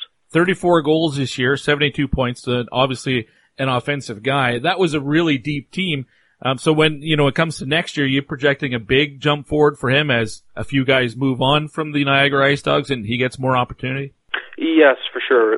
The the more ice time he gets, the the better he'll become, and he already developed uh, quite a good pace this year, and was probably the most consistent OHL player, which is one of the reasons we have him uh, so highly ranked. Uh, but yeah, with with extended ice time and becoming one of the go-to main guys on Niagara, he's gonna he's gonna be able to take off and get uh, far more points than he did the this previous year. First segment of the show today, we had uh, Mark on, Mark Edwards from uh, HockeyProspect.com, talking about the changes to the Black Book this year and the, the grading scale uh, in four categories: the Hockey Sense, Compete, Skill, and Skating uh, on a three to nine scale, nine being uh, uh, elite. Uh, Tomasino seven in three of the four categories. Compete the the one where he's not a seven, but that's still a six. So really pretty uh, pretty strong across the board there. Yeah, he's he's a well-rounded and versatile player, and and my personal viewings, he was probably even closer to a seven compete than a six. So mm. it it kind of depends on your viewings for compete. It's a bit more there's a bit more variables and variation in that attribute, but uh, he you know he he doesn't mind getting hit. He's really hard to play against and uh, he doesn't mind going to high traffic areas uh, to score a goal or make a play, and that's why we have his compete ranked as a six, and sometimes it's even a seven. All right, next guy on the list comes in at 19. That's Thomas Harley, defenseman with uh, the Mississauga Steelheads. This is a guy I remember chatting with uh, Mark about earlier, probably midway through the season, and um, maybe a, a, a, bit of a guy who had uh, split reviews uh, on the staff. Uh, I wonder if that's fair to say because I know Mark at the, at least at that time wasn't necessarily a big fan. Well, with with Harley, it, it's it's kind of how much talent is there compared to how much compete is there. So mm-hmm. there, there's a ton of talent with Thomas Harley, uh, but there's also really inconsistent compete levels. So in one game, he'll hit he'll hit players off the puck. He'll box out players effectively. He doesn't mind battling. Uh, his pace will be better, and then we see a really effective version of Thomas Harley that looks like a bona fide A ranked player and a first round talent for sure. And then other games he looks disinterested, lethargic. He doesn't even seem to want to block shots properly or get into lanes at the rate he should. And that version of Harley is the one that scared Mark off. Well, he's, it's, he still uh, gets that A rank uh, from hockeyprospect.com in the black book. Uh, so I guess the, the, so many positives, I guess, outweigh the, the one negative. You just hope that whichever team selects him, they're able to uh, get that consistent effort from him. So what the the reason we still have him as an A-rated player is when you look at uh, ways that he could compensate for his compete level if it is off, he has those tools. So he's one of the best passers in this class. Mm-hmm. He's excellent at extending his passes over two lines. Uh, he's going to be one of the more efficient puck distributors at being able to move the puck out of his own end and up the ice, which is obviously very valuable asset to any NHL team and something NHL teams always look for. And there's a ton of raw, untapped offensive upside there that we think is just starting to show. And so if he starts to develop properly and, and increases his pace, well, you might end he might end up being the best OHL player out of this class. Speaking of the best of, uh, when I had uh, Vlad Kolyachonok on the show, uh, as I was setting up the interview to have him on, uh, I was told that uh, I needed to get him on the show because he could eventually become the best Belarusian NHLer of all time, uh, which you know, it, it, sounds impressive, but going through the, the list of former NHLers from Belarus, not exactly a um, a stellar list. I think Ruslan Salei or something like that is one of the top guys at this point, but that's not to take away from Kolyachonok. And you guys have him ranked uh, 22nd. You give him a B, and uh, it's pretty rare to see a guy get an elite level rating, but you have a nine next to him for skating. Now that's to offset a number five at Hockey Sense, but that skating must be pretty pretty sensational. We only gave out, I think, five nine ratings in the book. So yeah, he he managed to grab one, which speaks volumes to, uh, as you just described, his skating.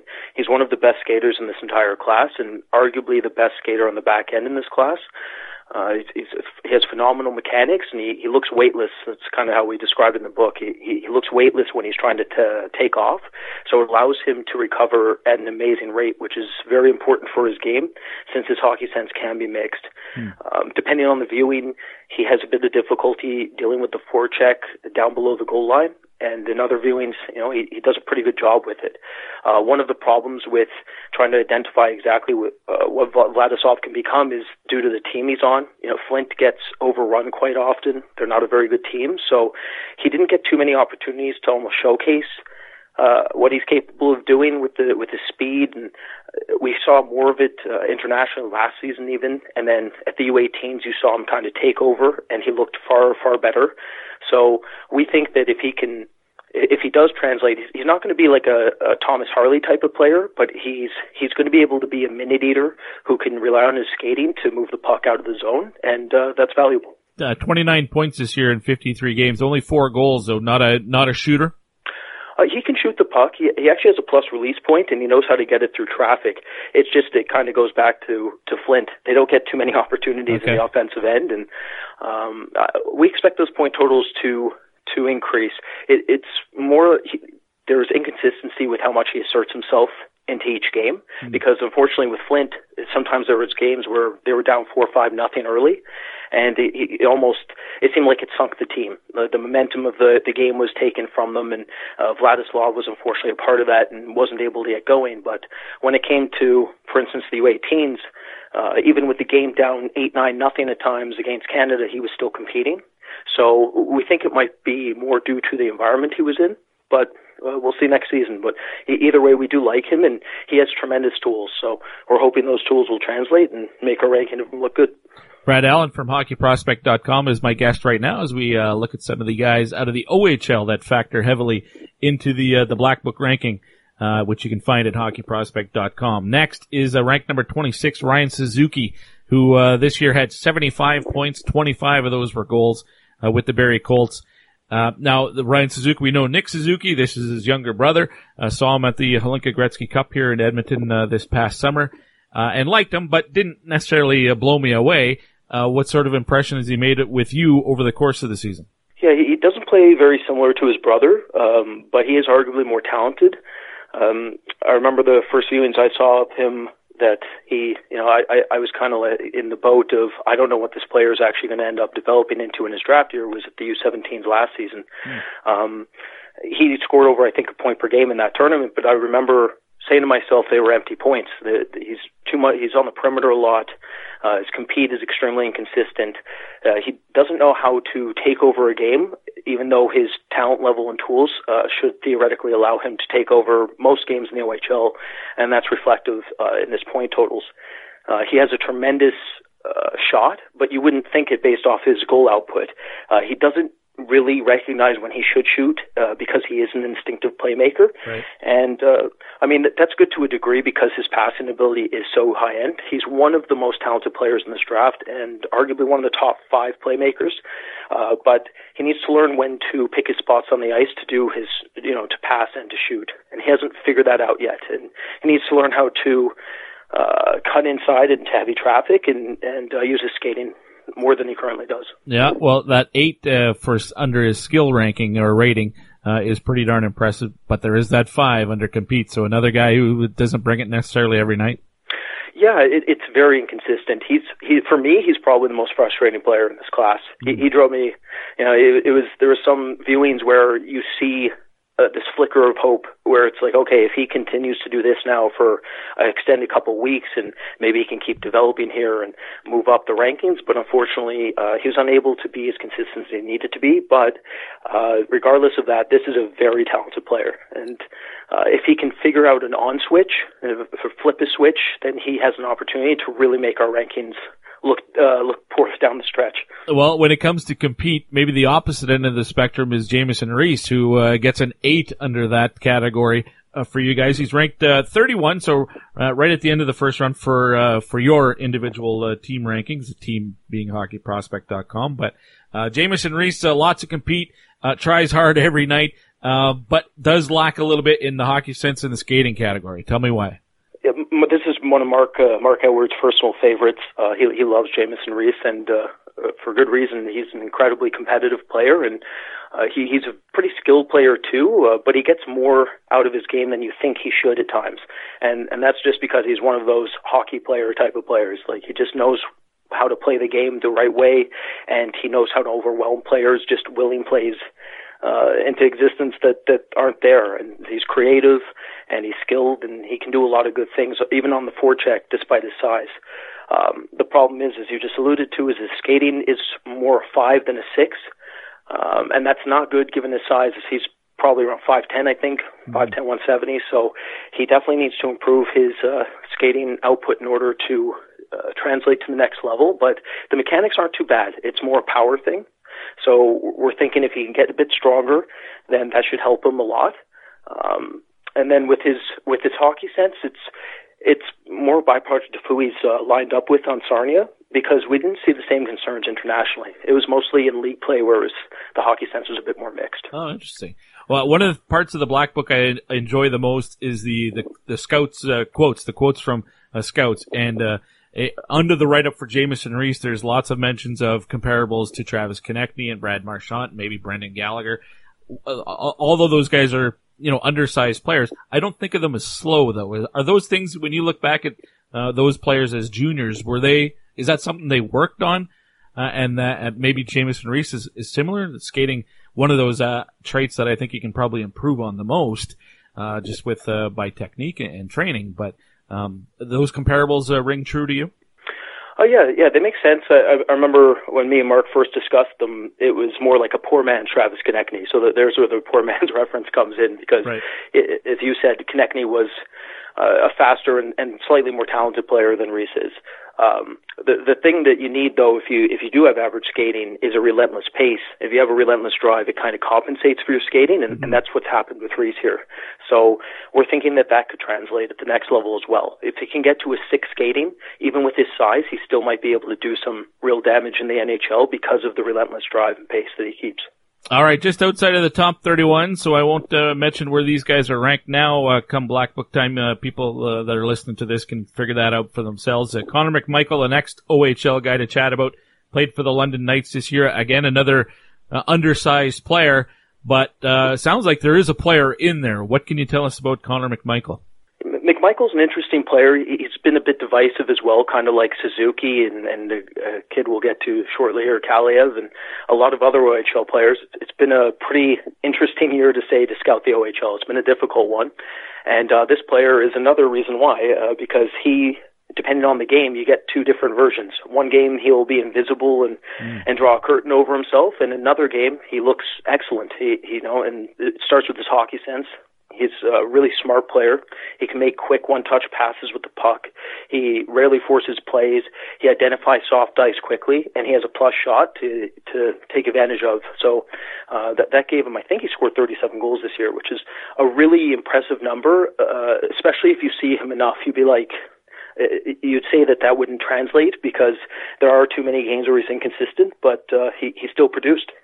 Uh, I'm going to go to Arthur Kaliyev next, and um, I remind people that I am not a scout. I host a prospect show, and I I see a lot of prospect hockey because I, I, do the broadcast for the uh, Edmonton Oil Kings. Uh, and I was at the Hlinka Cup, this uh, Hlinka Gretzky Cup in August uh, in Edmonton, and uh, was at the top prospect game. Kaliyev was outstanding in both of those events and scored 51 goals this year. The outside looking in, I'm wondering, okay, this guy's going to be ranked pretty high but you guys don't have them ranked uh, where a lot of people uh, probably would expect that you have them ranked. Uh, and there's probably good reason for that. Maybe explain Arthur Kaliyev a bit of an enigma there, maybe. Uh, yeah, so he he's one of the best snipers in this entire draft, and he needs very little time and space to get the puck in the back of the net.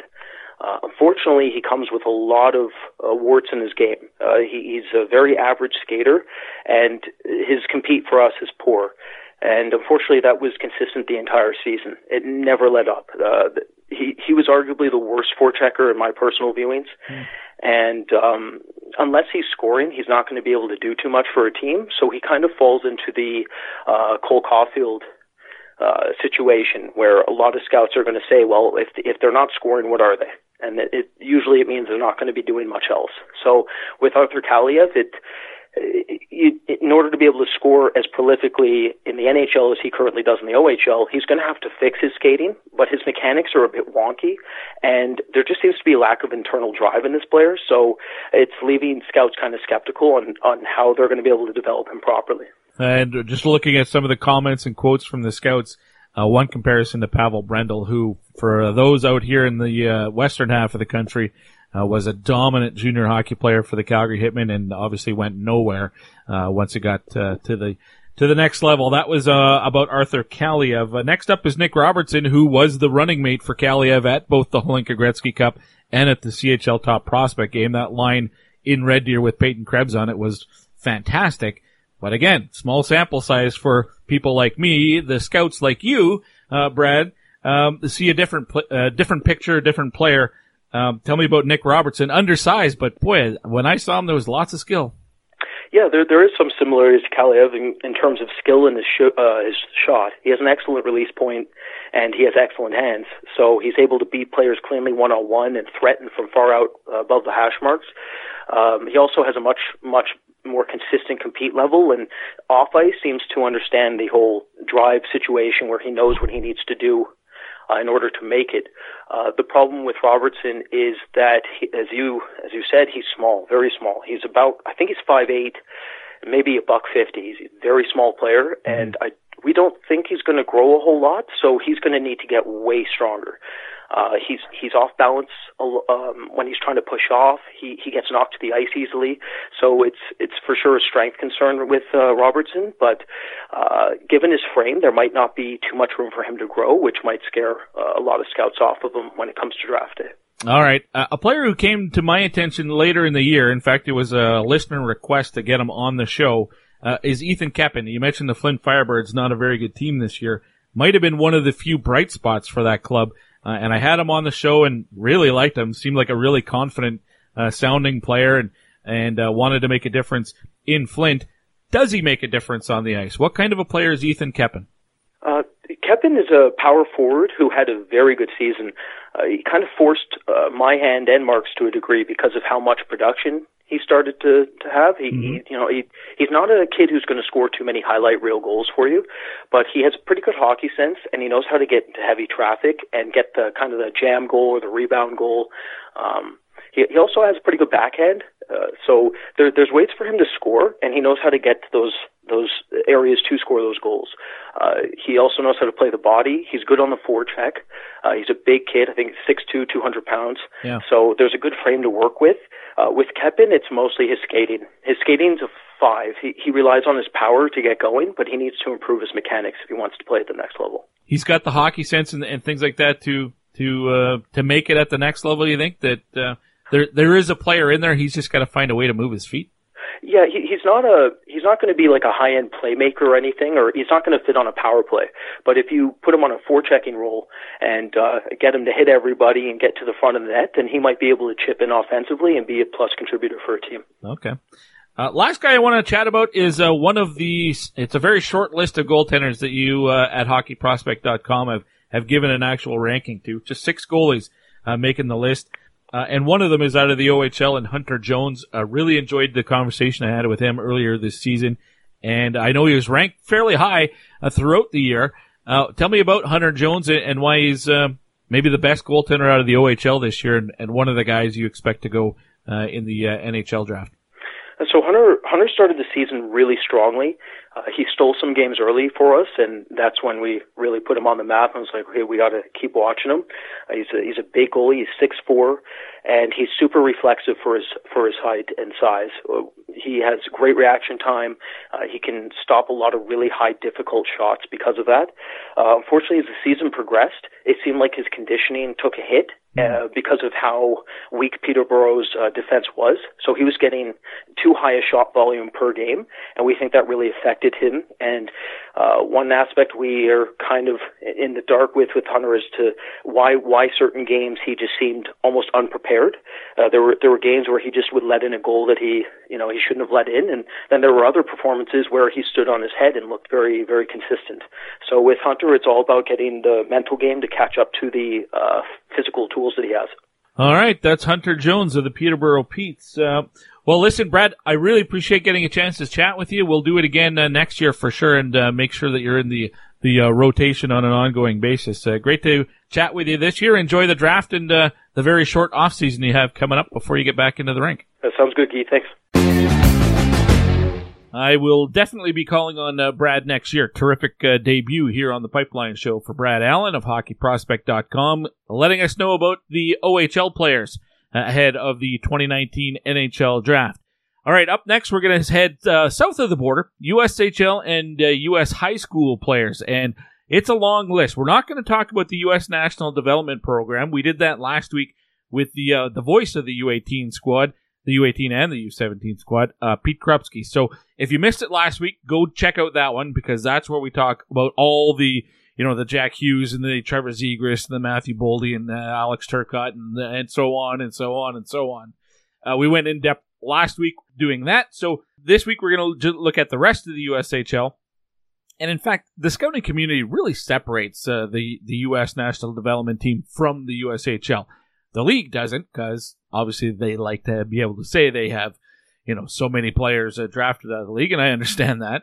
Uh, but the players themselves, the U.S. Uh, the U18 squad, they only play a third of their calendar in the USHL. I mean, they they're playing internationally, and they're also playing NCAA opponents. So I, am pretty sure that's why the scouts take them out of the USHL. Uh, you know, for their various rankings. Central Scouting does it. So does HockeyProspect.com. That would be why. So we're going to get to know the rest of the US USHL and the US high school players that uh, made the cut here for HockeyProspect.com. It's a long segment, the longest segment of this uh, episode. So uh, grab a coffee, settle into a, a comfy chair. Dusten Braaksma is my guest. That's up next here on the Pipeline Show. Gamblers win the draw. Mackey with it now. Blue line for Mittelstadt. Far shoots and scores! Casey Mittelstadt from the far dot, and the Gamblers lead two to one. That's a power play goal for Casey Mittelstadt. It's Casey Mittelstadt from the Green Bay Gamblers, and you're listening to the Pipeline Show Clowns to the left of me, jokers to the right. Here I am, stuck in the middle with you. Passion, talent, development. NCAA hockey offers all that, and its players graduate at a 90% rate. Jonathan Toews. Backhand scores! Wow, what a goal! Colton Parayko. And Patrick Sharp were stars on campus before the NHL stage. Whether you are a fan or a player, nothing compares to college hockey. Visit collegehockeyinc.com and follow at college hockey. Champions of the college hockey world!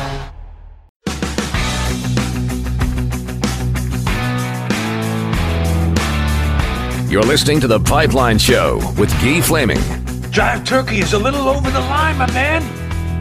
Continuing on with the uh, 2019 NHL Draft Special brought to you by HockeyProspect.com. My name is Guy Flaming, and this is the Pipeline Show. And uh, this segment, the fourth uh, section of uh, the special today, uh, we're going to spend uh, south of the border, south of the Canadian border. I don't want you to think we're going to Mexico. it's the USHL and a bunch of high school guys as well. Dusten Braaksma from HockeyProspect.com joins me once again. Dusten, welcome back to the show. Thank you. Appreciate it. Good to be with you. Uh, thanks for making the time. Uh, all right, let's get to it. Uh, we had uh, Mark on earlier in the show. He explained all the changes to the Black Book uh, and uh, why there's only what is it, just over 100 guys ranked, 100 skaters and six goaltenders, and some of the ratings, the A's and the B's and the C's, what all that means.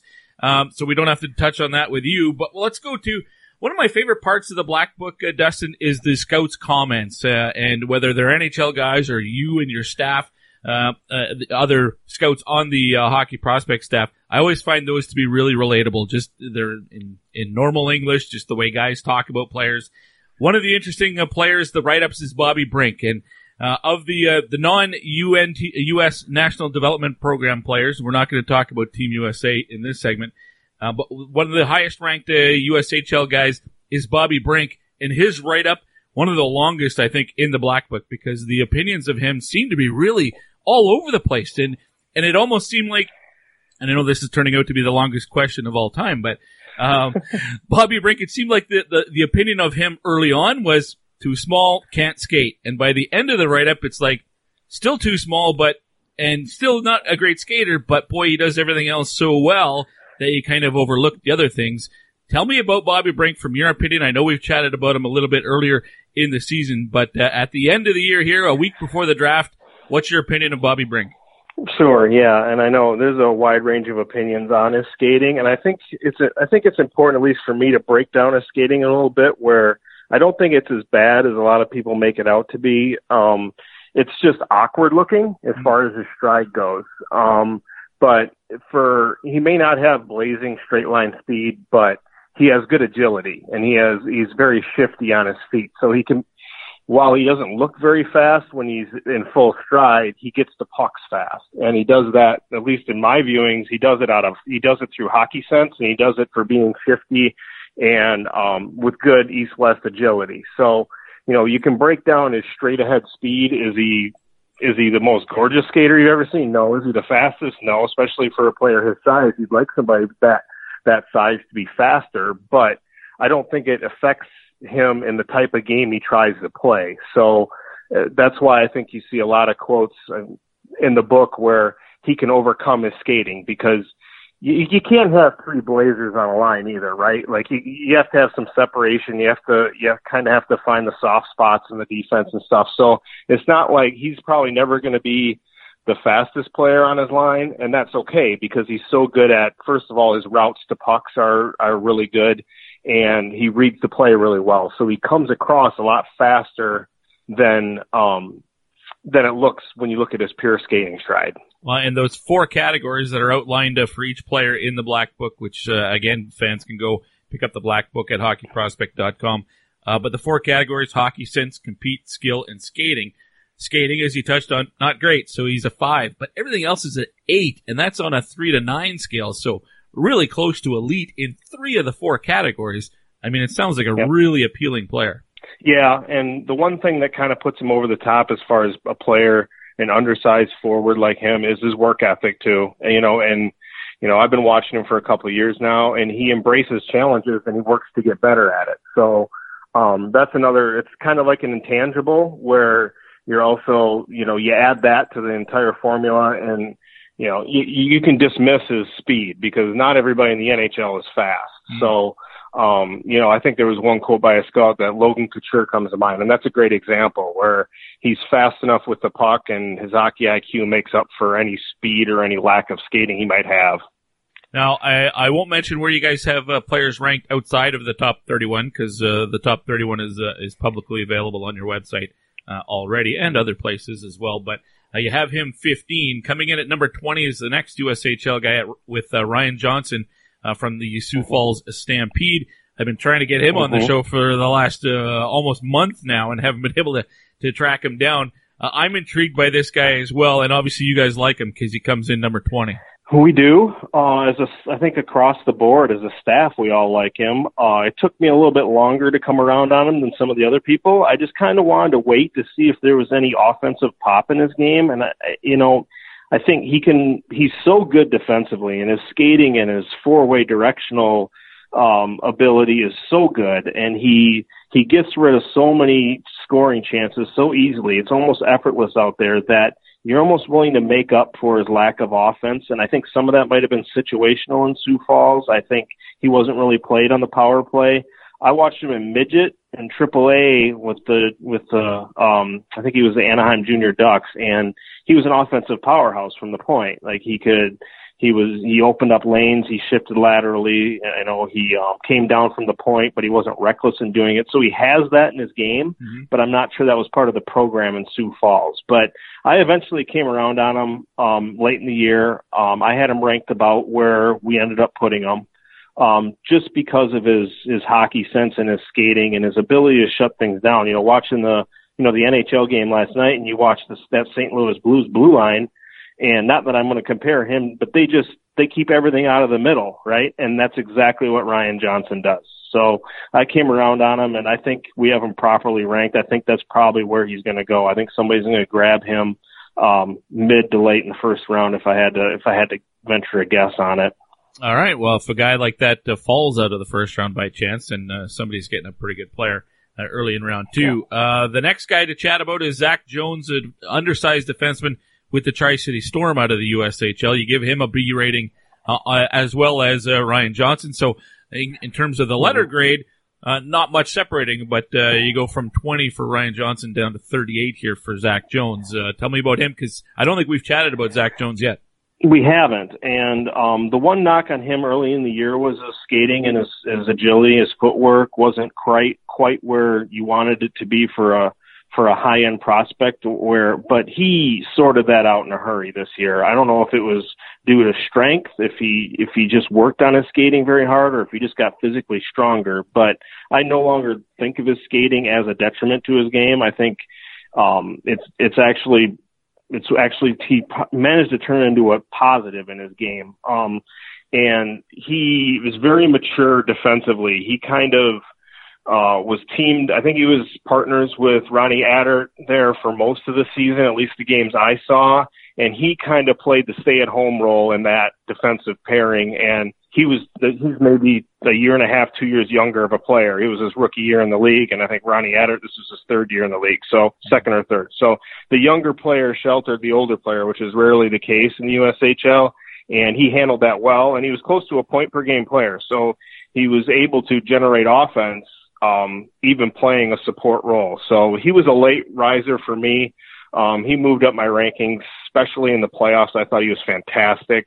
Um, the bigger the game, I thought he played marvelously. So um, he was a riser for a lot of us. I think um, he kind of popped on the radar at the World Junior A Challenge, and then after that, his game just improved and improved.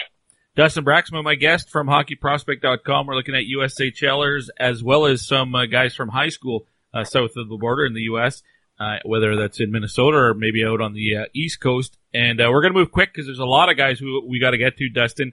Uh, next on the list is coming in, well, it's Jackson Lacombe. I won't say where you have him ranked, but pretty high. and this is a player, again, we haven't chatted about at all this year. played at Shattuck St. Mary's. Uh, another defenseman, but not undersized, uh, just over six foot one, uh, and lots of room on his frame still to fill out. He's uh, only weighing 170ish pounds right now, but another B rating. So uh, another guy that uh, might be a good pick in the second round. Yeah, he's an interesting story. He was actually, I think, cut from the Shattuck St. Mary's U16 team and actually played Triple A, but he was a forward at the time and then switched to defense and the game just took off. And um I thought he picked up position very I think he's only been playing defense for maybe a year and a half or two years and I thought his growth in the position from the beginning of the season to the end of the season was phenomenal. I thought um, you know, you can kind of question his decision making at times but um, he's he's made leaps and bounds in a short time playing a difficult position. So he's a very aggressive defenseman. He jumps up in the play. He does play like a fourth forward, but when he when he holds that back and when he is smarter about his decision making, he's very good. And the upside on him is tremendous. I'd put his his all around skating right up there as good as Ryan Johnson personally with me. I'm not sure if everybody on our staff would agree with that, but he's a fantastic skater. So um, I think I think he's got a really high ceiling. Um, and much like Ryan Johnson, he's also a University of Minnesota commit. So they're going to have a couple uh, awesome defensemen here in the next year or two. Well, that answered my next question because I wasn't sure exactly where uh, Jackson Lacombe was headed. So he's uh, joining the Golden Gophers. Is that what you said? Yep. All right.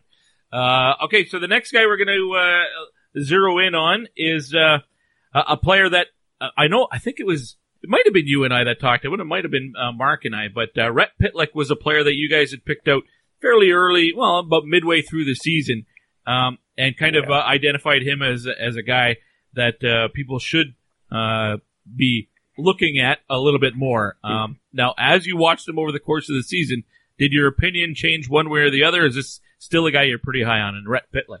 Um, did my opinion change on him? I don't think so. I think I pretty much had him ranked in the same position from start year start of the year to the finish of the year. I think he still has a little ways to go, but he's a highly skilled offensive player. He needs to add a little more north south in his game. He gets going east west, and you know you can get away with that at the high school level a little bit, but he hangs onto the puck a little bit too long. He'll circle back in the neutral zone and stuff like that. Just small stuff that he'll learn to to get out of his game, I think. But his offensive skill is fun. I mean, he, he can finish around the net. He works hard. He he's not the biggest kid in the world, but he plays bigger than his size. When he's in battles, you you don't think he's five foot eight, five foot nine, or whatever he's listed. So um, I I I'm a I think he's he's one of those players that you watch and. You, you you can just see him in the NHL someday, right? Like he may not be a real high pick, you don't, you know, but he's just one that you think will find a way and um, that kind of got reaffirmed my thought process on him later in the year when he joined Omaha, and it took him a couple games to get his feet wet. But I caught him towards the end of the year, and I thought he really improved his north-south game, and he moved the puck quicker, and he's he's skilled and has the vision to move the puck quicker. But I think he just got in such a routine where he could get away with hanging on to the puck for so long in high school that it took a while for him to realize he can't do that. So um, he's a highly skilled up tempo player. He's fast. He's you know, he he plays a lot like Bobby Brink, but he's a better skater than you know as far as speed goes. Right. But he plays a similar type game. He's got the same work ethic. He's a puck hound out there, and um, he plays bigger than his size. So there's some comparables as far as um, those two players go. Um, but yeah, I think um, like I said, we're not going to say where we have him ranked, but we have him ranked fairly high, and we were we were up on him fairly early in the year when I saw him in in uh, fall league and early in the high school season. He was a player that for sure stood out. Well, you give him a B rating. We'll say that much. So that's uh, there you go. kind of a second, third round pick uh, sort of guy. And another one that gets a B is Shane Pinto. And I, I had Shane on the show uh, fairly earlier this season. And uh, I, it was one of the, the standout interviews I felt over the course of uh, the mm-hmm. year, having talked to, I don't know, 75, 85 uh, players uh, this year on the Pipeline Show. Uh, and on paper, lots to like. Six foot two, 195 ish pounds, uh, and his numbers are pretty good. Uh, tell me about Shane Pinto and maybe what you like about him, but maybe also why he doesn't rank higher. What's he missing that doesn't get him to be, you know, maybe a, a late first round or very early second round pick? That's a good question. Um, that was something that you know I've thought about throughout the year too. Is why isn't he higher, giving his numbers and the situations he's played in? And I think a lot of it has to do with his, his playmaking ability. I don't think he's an excellent. He has an excellent shot. He's an excellent goal scorer. He goes up and down the ice. He works hard, but I I just think some of the playmaking isn't quite there yet. As far as you know, it takes a little long for him to see plays develop and by then the lane's closed off or the situation is closed off and then he relies on his shot. So I think it's just his ability to process situations quickly. But there's a lot to like about him too because he works hard. He is a north-south player. Now you talk about transitioning from a Rhett Pitlick to a Shane Pinto. Shane Pinto is pretty much the exact opposite. He's very much up and down the ice, straight line, stop and start player.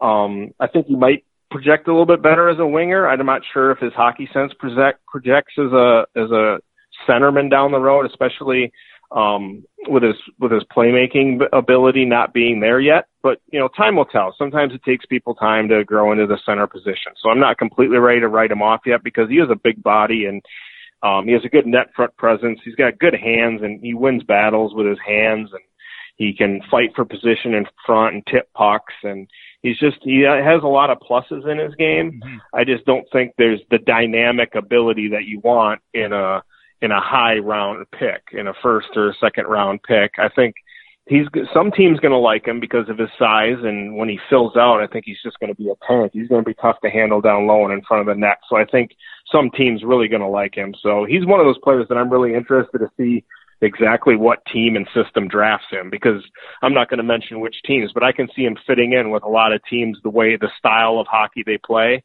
And it'd be interesting to see if that's in fact one of the teams he goes to. Yeah, 59 points in uh, 56 games this year. He played for Lincoln and Tri City. Uh, the Storm acquired him. They went on the, the deep playoff run you mentioned earlier.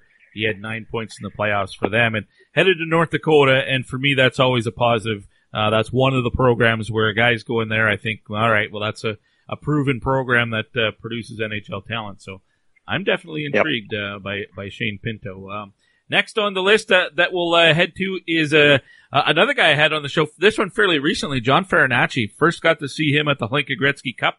He captained Team mm-hmm. USA in, in, that tournament, and um, I, I he's he's a he was a really good player. I wouldn't say he's dynamic or like a some sort of uh, offensive juggernaut, but there was something there, maybe a, a character type uh, player. Uh, your opinion of of John Farinacci? You've seen him a lot more than I have, I'm sure.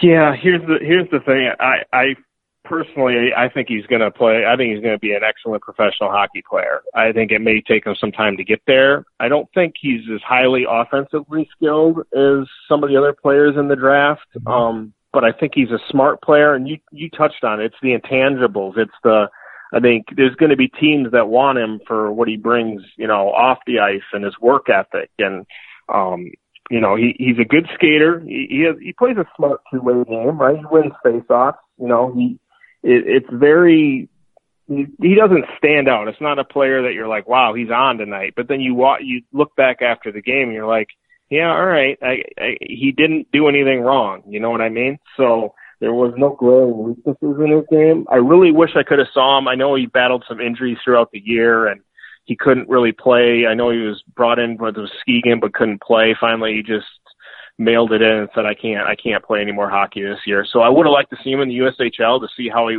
how he would have done at the end of the year, because um, I don't think that prep league out east was enough of, was a really a challenge for him some nights. Um, but he's a smart two way center, and I think I think he's going to find a role. I think he's one of those players that has the has the hockey IQ and sense to find a role in hockey, no matter what it is. And he's not the type of player that needs to be the number one power play guy needs to get all the minutes or whatever. I think he's he's going to find a way to find a role down the road. So um, I think he's one of those players too, where five, six, seven years down the road, we're going to maybe wonder how he fell that far in the draft, right? Like, you know, I'm not sure where he's going to go, but he could turn out to be. How did he go in the whatever round? Right. When look at him, you know what I mean? Yeah. But um, it was just his play at the end of the year. He just didn't play enough. So I could see how he may drop down some lift. Yeah, ten years from now, he's going to be the captain of the team he plays for. I don't know if it's in the NHL or the American Hockey League, though. Yep, yep, You're, that's a good point. Absolutely. All right, let's go to uh, Ethan Phillips, and here's a player I don't know anything about. So educate me on uh, Ethan Phillips. Yeah, he started the season at Selects Academy out east, and then uh, made the transition to Sioux Falls, and um, he took off. I think he scored in like his first 10 or 12 games or something like that in the USHL. And he just took off and popped on the radar automatic, like right away with me. The first, the first couple games I saw him, he has, he has excellent vision of the ice. He takes, he's not the biggest player, but he takes smart lines to pucks and wins a lot of races. I mean, he's just, he's just, he thinks the game offensively and around the puck so well and so clean that it puts him in a lot of situations to succeed. He's got good hands in traffic. He's, I think he's got a little bit of ways to go in his two-way game. I think, um, track back, track, tracking back into the play and his defensive zone, he can kind of get lost a little bit. Um, but he's got good hands and he's an offensive playmaker. Um, and uh, fast skater. He's he's he's got good straight line speed and good feet in traffic. So um, I think he's got um, top six offensive ability. We'll just see if the rest of his game rounds out for him to completely get there. But um, he took off when he got to the USHL. He just took off, and some sometimes players need to be challenged to get the most out of their game. And he seemed like one of the players that once he got to the USHL, and you know, I think it, it's certainly one of those players that it helped his draft stock going to the USHL rather than Selects Academy because it can be kind of difficult to track those players out east in those prep schools because of the level of competition night in and night out just isn't there. Well, and that's impressive that he was able to make that jump to the USHL and that he took off right away, as you described. That that tells me Yeah. something about uh, the way he's able to adapt quickly like that too.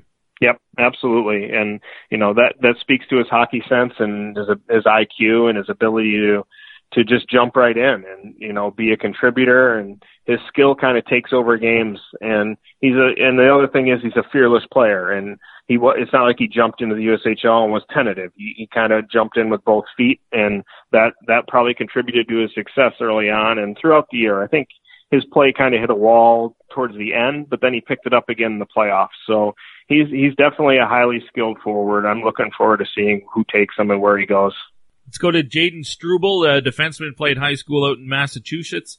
And uh, yeah. the, the categories for him, he, he gets good ratings in skating, and skill, and compete.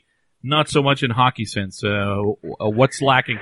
Well, I think it's it's just his his overall decision making can be questionable at times. He's he's a physical defenseman and he can skate and he he has offensive skill, but I think his judgment can be lacking at sometimes. He gets chasing the play or chasing guys around a little bit, and I think that's maybe where his hockey sense isn't there. But the kid's an athlete, first of all. Like he's six foot. I think he's plus six foot. He's almost 200 pounds. You look at him and he just looks like an athlete. So uh, he can be, he can just be a little bit careless with his physicality and take himself out of plays. And I think that's where that's what lacks in his hockey sense. Um, but he can move the puck. He's an excellent skater. Um, he he has good vision coming when he gains his net and comes out with the puck. He he can check down and um, find guys up ice, and he, he moves the puck. So I think if he can just kind of rein in his physicality as far as um, being careless with it, I think he's got tremendous upside. He's one of my favorite, despite his decision making. He's one of my favorite defensive prospects in this league and in this draft. And I think if he was a little bit smarter when it came to um, some of the things he does on the ice, I think he would be way he'd be in the top end of the draft for sure.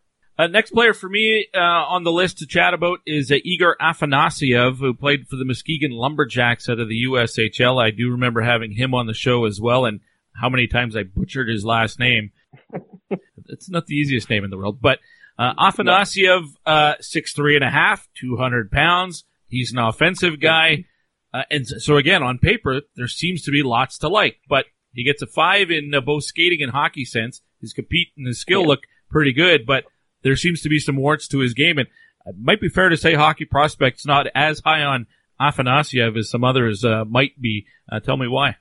Well, his skating's a five, but I wouldn't call him a poor skater. Five is an average for us. I think he's got, for a big kid that carries a lot of weight, he's got pretty good footwork. I just think it's a straight line explosiveness, and in the transition game, he can come across as as a bad or poor or below average skater. But he's got, you know, he's good along the board. You know, he's your prototypical power forward, right? Like he he can win, he can protect the puck along the wall, and he can kind of make plays in traffic, and he goes to the net the issue I had with him, and it's not really his fault, but every time I saw him live, he just didn't have a very good game. And then I would circle back the next night, or I'd get a text from a scout, or I'd look at a score sheet, and he had two goals and two assists the next night. So it was just kind of poor timing on my part when I saw him. So he's a little bit of a hot and cold player right now. Um, but the skills there and the compete factors there. So, and I know people like painting a brush that Russians don't have the highest work ethic. I think we can pretty much throw that stereotype out the window now. I think Russians are coming up a lot more with a lot higher work ethic than they previously had and maybe a generation or two ago when that was sometimes a knock on some of them. He competes, he works hard, he's physical. It's just he, the consistent factor and he doesn't perform at least on the score sheet night in and night out, but he can shoot the puck and he can score goals and sometimes that's all you need on your roster is a guy that can score goals for you. So, and he's one of those players for me. When I saw Aaron Huglen's name on the list, I, I seem to remember very early in the season, maybe around the Hlinka Gretzky Cup, did he score some sort of highlight reel goal that uh, that had everybody talking at one point? Yeah, I think it was it was in the Hlinka against Canada where he kind of scooped it up behind the net and did like a lacrosse style goal right. against Canada. Yep.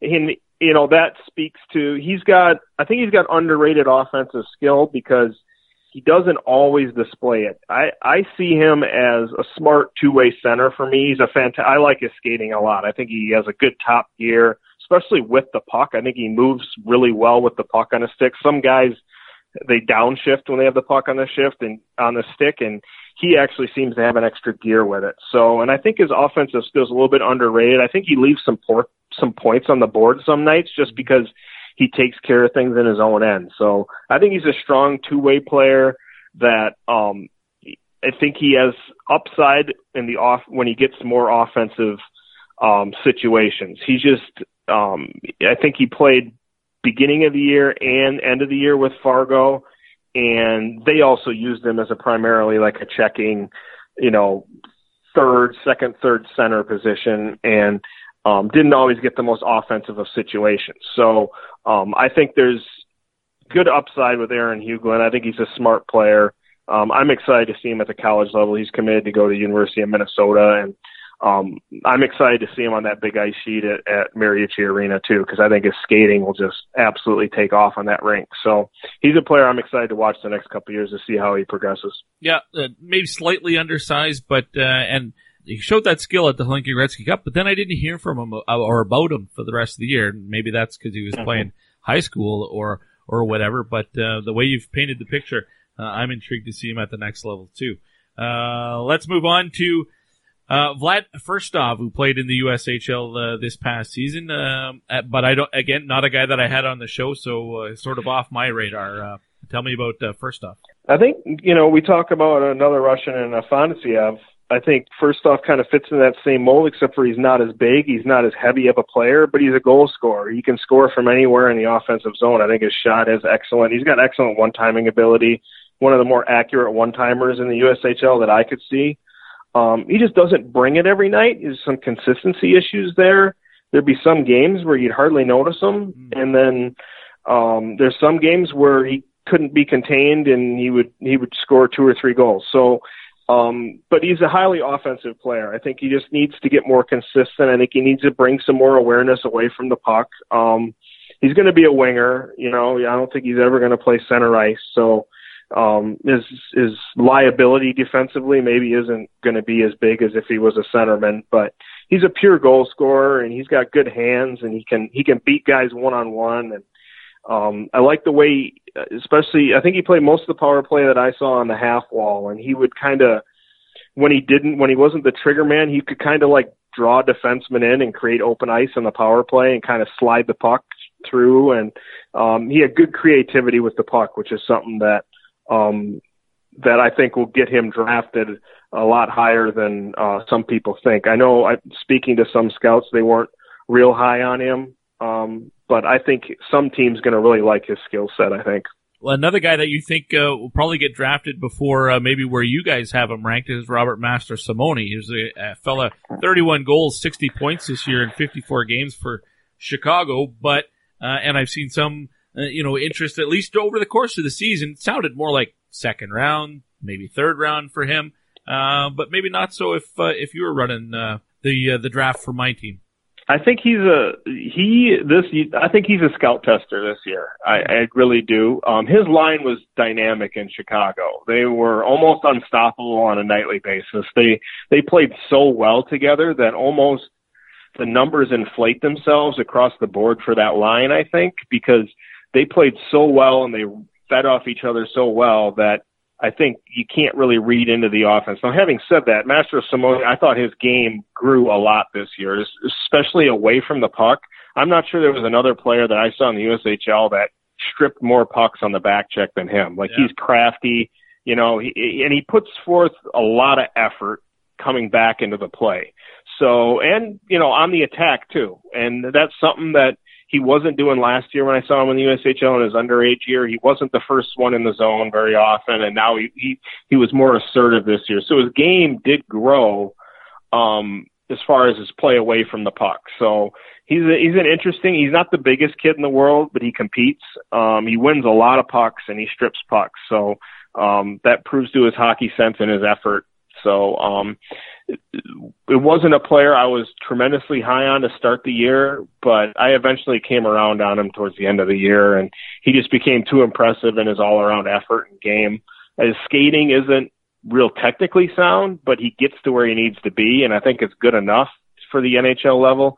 So um, he's another prospect that I think, like you said, I think he's going to go before I'd be willing to draft him. But that doesn't mean I don't like him as a player. I think he, I think he will be a uh, interesting prospect for whoever drafts him. I think he's got a decent NHL future in him. And, and again, going to a, a really well respected college program at, at BU, it's not like, you know, I'm not trying to slam anybody, but if he was going to Bentley or, you know, Niagara mm-hmm. or something like that, then maybe it, uh, it gives me pause. But going to BU, it, it almost uh, uh, is a plus, in my opinion. That you, you ever look at guys like that and say, well, we know he's going to get some good tutelage over the next couple of years? I do. I mean, I, I I tend not to knock a kid for his commitment. I mean, commitments change all the time anyway, right? So there could be a kid that's committed to whatever school, and then at 15 years old, and then his commitment changes at 18. So you try not to put too much into the college commitment thing, but there are certain programs around the country that develop NHLers. It's just the way it is. So you you have to look at that. Um, and also it's the call it's the culture and does college route is better for some kids than it is other. Maybe some kids need maturity. They need to be out on their own. They need to they need more time in the gym, which is something that NCAA hockey offers. So you do weigh those things. I'm just not sure how much they go into it, but you're right. BU turns out so many NHLers that you know, if you're going to choose between a kid's progression, you're going to choose the kid that's going to a school that turns out NHLers. It's just kind of the way it is. I think it's all part of the formula. All right, one more guy I want to ask you about, and I definitely needed to get to him. Uh, you only have uh, six goaltenders uh, actually getting ranked by HockeyProspect.com this year, and uh, one of them is Dominic. Now, is it Bass or Bassey? I think it's Bassey. All right, Dominic Bassey played a high school in Connecticut, but he's a monster, six foot five and a half and 180 pounds. So with that frame, he's still a bit of a stick, but uh, he's getting close to Mads Sogaard uh, size. Tell me about him because I'm told uh, you were one of the guys who brought him to the group. Yeah, he's uh, he's big, like you said. He's a butterfly goalie. I think his his east west movement is very good. It's just not explosive. It's more smooth, and I think as he gets stronger, because he, you like you said, he is kind of a stick right now. He does need to get stronger physically. I think his explosiveness east to west will improve because he, the technical aspect is there. I just don't think the strength is yet. And I think he, he could benefit from playing a little bit more aggressive. But the one thing that stood out stood out to me about his game is his ability to rebound from either a bad goal or a bad game. He almost every viewing I saw of him, he and he gave up a bad goal early, he slammed the door afterwards. So um, or had a bad game, the next game he would come back and he was lights out. So that speaks to the mental aspect of the goaltending, which I think is a massive part of it. I think mental factors into the kid's work ethic, mental factors into the kid's ability to, um, you know, withstand adversity and bounce back from it. The mental side of the game is much bigger for a goaltender, in my view, than it is in any other position. You can go out and hit somebody if you're a defenseman or a forward and get your aggression out. A goalie, you're not allowed to do that. So I factor his ability to rebound from uh, miscues as a high upside in, uh, or a high intangible of his NHL upside. So um, I think it's a very raw canvas. I think he's going to need a lot of coaching, and but the the framework is there for him to be an excellent goalie prospect down the road. So um, I saw him at the Tier One na- or at the U.S. National uh, tournament, and he was uh, didn't have a great team in front of him, and I thought I thought he handled it very well. So he was somebody that um, popped onto the radar early, and he just stayed there. And and it's not a it wasn't a great draft. I don't think it is for goalies. I think um, there's a reason we probably only have six because none of them really jump out at us. But he was one that jumped out and um, and stayed there. Dusten, do you know where he's playing? Because I'm looking at his elite prospects page, and they list him as going to Colorado College in 2021-22, which is not next year, not the year after that, but three years uh, from now. Um, I can't yeah. see. I know. It, I think it was Youngstown that drafted him. I don't know if he's going to the USHL next year. I, he's from apparently he's from Virginia, but playing in Maryland or, or, Connecticut. So I'm not sure if he's got a connection. If if a team from the Q or from the OHL has his CHL rights. Do you know what his plans are? I haven't heard what his plans are yet. I think academically, I think he's still a junior in high school. So theoretically, I think he could go back to Selects Academy if he wanted to. Um, I would be shocked if he didn't play junior either in the NA or the USHL next year. I think that might be the best route for him to get more starts in. I think he's probably, if I had to venture a guess, he's probably going to play the place that'll get him the most starts. So sometimes goalies have to go to the NAHL to do that. Sometimes they know they're going to split time in the USHL and they got to go to the NA to get more starts. So um, I, I think he's ready for junior hockey. I think it would be a good next step for him. I don't. I see him going to college well before that, but it all depends on where he where he is at academically too. That has a lot to do with it. Right. So it'll be interesting. Yeah, it'll be interesting to find out where he plays because well, I haven't heard yet. I might have to try to get him on the show. Um, all right. Well, that is a rather lengthy list of players that uh, we just ch- chatted about. Uh, and as usual, when you're on the show, Dusten, you knock it out of the park.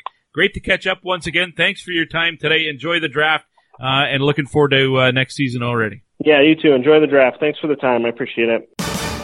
A rather lengthy list of players, and uh, great job by Dusten Braaksma to break it all down for us in regards to all of those guys. And there are some players there, you see the rankings and you're like, oh, wow, I was a little surprised by that, whether they're, you know, higher or lower than you may have expected, but great reasoning and explanation there from uh, Dusten on why that could be. All right, that was a long segment, so let's get right to the next one as well. We're heading overseas. We're going to Sweden. Johan Lindemalm Karlsson makes his return to the Pipeline Show. He's a scout with HockeyProspect.com. Let's get to know some of the Swedes eligible for the draft this year. That's next here on the Pipeline Show. Hi, it's Moritz Seider from the Adler Mannheim of Germany. 3 auf 1 Ises mit Seider und der macht sein erstes DL-Tor. 5-1 Mannheim, Moritz Seider. You're listening to The Pipeline Show.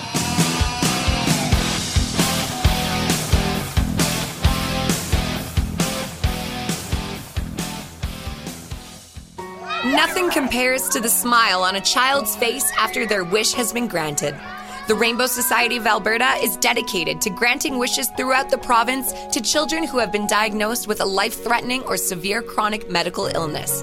And you can help too. View the wishes, refer a child, and donate at rainbowsociety.ab.ca or get involved as a volunteer. Having a wish come true fills a child's heart with hope and happiness. Visit rainbowsociety.ab.ca today. You're listening to The Pipeline Show with Guy Flaming.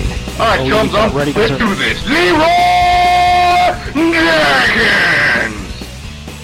Welcome back to the Pipeline Show. One more segment here to go on this week's episode. It's the uh, 2019 NHL Draft Special brought to you by HockeyProspect.com. I've been uh, chatting with uh, scouts from HockeyProspect.com uh, throughout this entire show, and uh, no different here in the final segment. What is different is we're heading overseas. Johan Lindemalm Karlsson, welcome back to the Pipeline Show. How are you? Yeah, thanks for having me.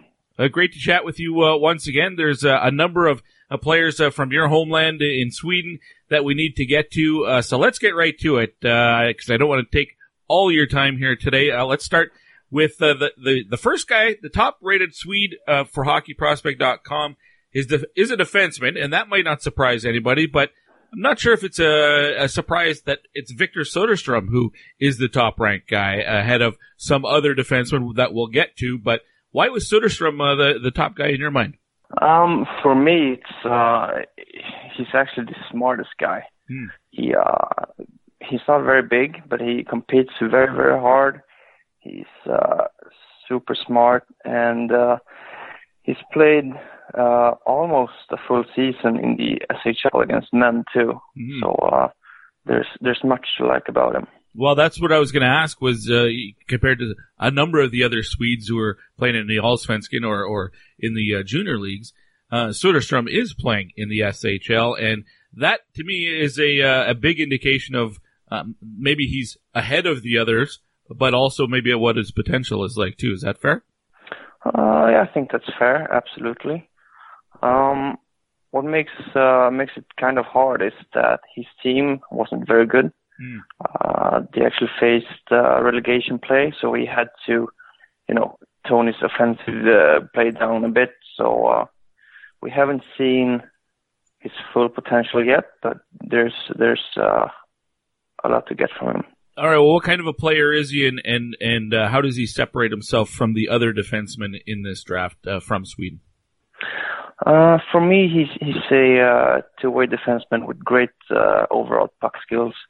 He, uh, like I said earlier, he's so smart. He ant- anticipates the play so well, and he he can adapt to basically uh, any situation on the ice. Um, he, uh, for me, he's the uh, defenseman here with the most offensive uh, upside as well. Well, the uh, four categories that uh, Hockey Prospect is is giving uh, ratings for each player: hockey sense, compete, skill, and skating. He's a seven across the board, except hockey sense. He gets an eight. So, uh, and he also gets the uh, the A grade. So, uh, as a bona fide first round pick, and I think it would surprise people if he wasn't taken in the first round in the draft. now he's he comes in 13th in your uh, rankings for hockeyprospect.com. I'll only uh, talk about uh, where guys are ranked inside the top 31. We want people to buy the black book at hockeyprospect.com. Um, but the next guy is, uh, well, he's getting a lot of attention around Edmonton because the uh, color analyst for the uh, Edmonton Oilers broadcast crew said he believes the Oilers will take Philip Broberg eighth overall, which to me sounded like, well, that's a bit of a an early slot. So I immediately went to the black book and, and pulled it up and uh, saw where you guys have him uh, listed. And yeah, Philip Broberg, 21st on the hockeyprospect.com list. So in your mind, a, a top 10 pick uh, using a, a, top 10 pick on Philip Broberg might be a bit of a reach? I think so, uh, at least for me personally. He, uh, um, for me, he's got some physical advantages to to the other guys. He's he's uh, big, he's, he's strong, um, and his biggest upside is his uh, excellent skating abilities. Mm-hmm. Uh, he's got a long, smooth, uh, strong stride, uh, and he can separate himself from basically anyone on the ice at any given situation. Um, but if you're looking for a, a developed uh, defender, he's he's a good pick. Could he, at the next level or at the NHL level, could he just be a, a defensive guy? Because I mean, eh, we talk about those four categories. He gets a five for hockey sense and a five for skill. That's not great, but skating and, and compete is is okay, and he's got size. So could he be more of a a defensive guy where you're not expecting him to bring offense? Yeah, I think he can. Uh, he uh, he's a guy that likes to skate the puck up ice. He's uh, his puck retrieval is is uh, underrated, I think. Mm.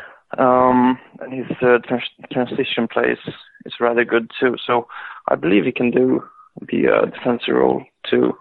Well, one of the, uh, the the thing I like about the Black Book the most, and I, have mentioned this in uh, the other segments of the show today, is uh, the the quotes from the scouts and whether they're you know on your staff or uh, NHL scouts that you guys talk to about specific players. And one of them was about uh, how he's kind of been living off the uh, his performance at the Hlinka Gretzky Cup last summer, and he's been living off of that all year. and which is funny because listen, it's a very small sample size. It's the only time I got to see him play, and he was really good at the Hlinka Gretzky Cup. So uh, I was wondering how that, you know, if we would see him evolve over the over the course of the season. But in your mind, was the Hlinka Gretzky Cup last August maybe the high point of his of his season? Yeah, definitely. Yeah. so. He started out so good that the expectations just rose to uh, too high. I think. All right, well, let's move on to uh, the next guy on the list. And uh, for the Swedes that are available in the draft, uh, Nils Hoglander is, uh, the, and I might be saying that, is it Hoglander? Um, but uh, you have to forgive my North American pronunciation uh, for all these guys, uh, Johan. but tell me about Nils. He's a small guy. He's listed, listed as five nine. Mm-hmm. Um, he's been playing in the SHL all season too. Um, the thing about him is it's his stick handling that that it just it's it can be mesmerizing at times. He can stick handle through any situation all over the ice at any time. Um, and he's also um, he can adapt to any role too. He can play in an offensive role on the power play and and actually produce some points and score some goals. And he can play on the third or fourth line. Um, being aggressive and, and just uh, checking super hard. Uh, so he, he can play anywhere on the on the lineup. Well, you, it's he's a five nine as you said. Um, the uh, the rating for his skating is only a five though, so he's small and not a great skater. Is that a combination where a guy can have success in the NHL? And the thing is, he he's a good skater. Um, he's got some good uh, good high speed, but his uh, his stride is not very strong. Uh, so if he can get get a stronger uh, lower body, his skating will will uh, develop as well. Uh, so I, d- I do think um, his skating is better than uh, than we giving credit to. Okay.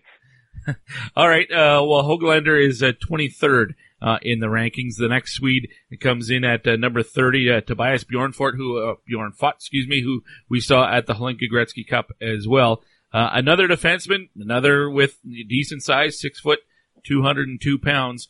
Uh, what's different about him compared to, you know, Broberg and uh, Soderstrom? So, uh, Bjornfot is always the coach's go-to defender on any team uh, in any situation. He's just super solid. His um, puck retrieval is almost 10 out of 10. Uh, he's a great leader, a great character, uh, an awesome team player, uh, and also he can play on, on any role. I think uh, his uh, his potential could be a uh, shutdown defenseman in the NHL. Uh, since I don't see uh, his uh, offensive side it's not too good. So he's just a solid defender, a go-to guy. Uh, you know what you get from him every time. It's sort of a bit of a cliche to say, but um, like a safe pick. You, you you know he's going to play, but don't expect he's not going to be a, a world beater. Yeah, I think so. He's a super safe pick.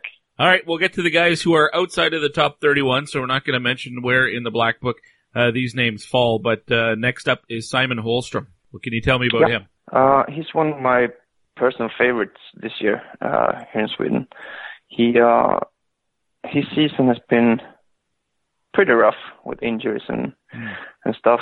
I remember last time we spoke, he he was injured as well. Uh, but he made his comeback to the under 18s, and uh, it looked pretty good, I think. Um, he's an ex- explosive skater, decent hands, good edge work. He uh, works his butt off every shift. Uh, so there, there's some good potential in him as well. Had 20 points in 21 games uh, for HV 71 uh, with the junior team, and then as you mentioned at the U18s, he had an, almost a point per game there as well, six points uh, in seven games. He, now he only had uh, seven goals of his 20 points. He only had seven goals with HV 71. Do you see him more as a, a setup guy or a, uh, a finisher? Um, he could be labeled as a setup guy. He does his work from behind the uh, the goal line, uh, but he has a good shot, uh, good velocity to it, and he can he can put the the puck in the net too. Well, and, and has good size already, 6'1", 185 ish pounds. Um, so uh, maybe maybe he's still going to grow a little bit, but he's not an undersized offensive guy, so that should be attractive to NHL teams. Yeah, I think so. His uh, offensive potential is should be uh, attracting clubs. I think. Uh, another uh, Swedish defenseman to get to, and boy, it seems like we talk about uh, defensemen coming from Sweden a lot these days. Uh, Albert Johansson, is it Johansson or Johansson? Uh, Johansson. Johansson. All right. I never know if if I'm pronouncing the J as a as a J as we do here or like a Y. Is there a rule when it comes to, to Swedish names when you when it's Yo and when it's Joe? uh, not really. We listen to everything. All right, fair enough. Well, tell me. We're too polite to, to say something. Yes, I know. yeah, we're, I'm Canadian, so we're too polite as well. Um, Albert, Albert Johansson, uh, defenseman, now a little bit undersized compared to the other defensemen we've ta- talked about. He comes in just under 5'11 and 160 pounds. And, um, maybe that's why he's not a first round, uh, pick in your mind. But tell me about him and what he brings to the, to the team. Uh, I do think he has, uh, to be honest, first round potential, but he's too inconsistent. Hmm. Um, back here in Sweden, he's an offensive point producing defender, uh, but internationally, he just can't bring it since we have Soderstrom and Broberg and Bjornfot ahead of him. Um, what bothers me is his skating. He, uh, he needs to get stronger. He needs to get faster. Uh, but he's a pretty smart guy. Uh, good passing game. Uh, he reads the play well defensively too. Uh, he's strong along the boards. Uh, but it's his hockey sense that's too inconsistent for, for me at least. Had 29 points in 40 games for uh, this year, but uh, only five of those were goals. Is he uh, not much of a shooter? More of uh, he starts the play or carries the puck up the ice sort of guy? The thing is, he he just he loves the puck. wow. He uh yeah he he skates it from from his uh, own zone. He uh he actually uh, can be cheating on defense at times to create offense too. Uh, he does shoot a lot, but most of his assists may be from rebounds. To be honest. Uh, Mattias Norlinder, uh, uh, I don't think we talked about him when you were on the show earlier this year. I don't think his name came up. So uh, tell me more about him. No, yeah, he's uh, he's been a riser here in Sweden for the uh, since Christmas at least. Uh, his development this season has been really, really good, to be honest. He started out the season with the under 20 team in Modo. Uh, then he played with the men's team in the Hockeyallsvenskan. And there he just took a big leap in his development. Mm. Um, his skating is superb.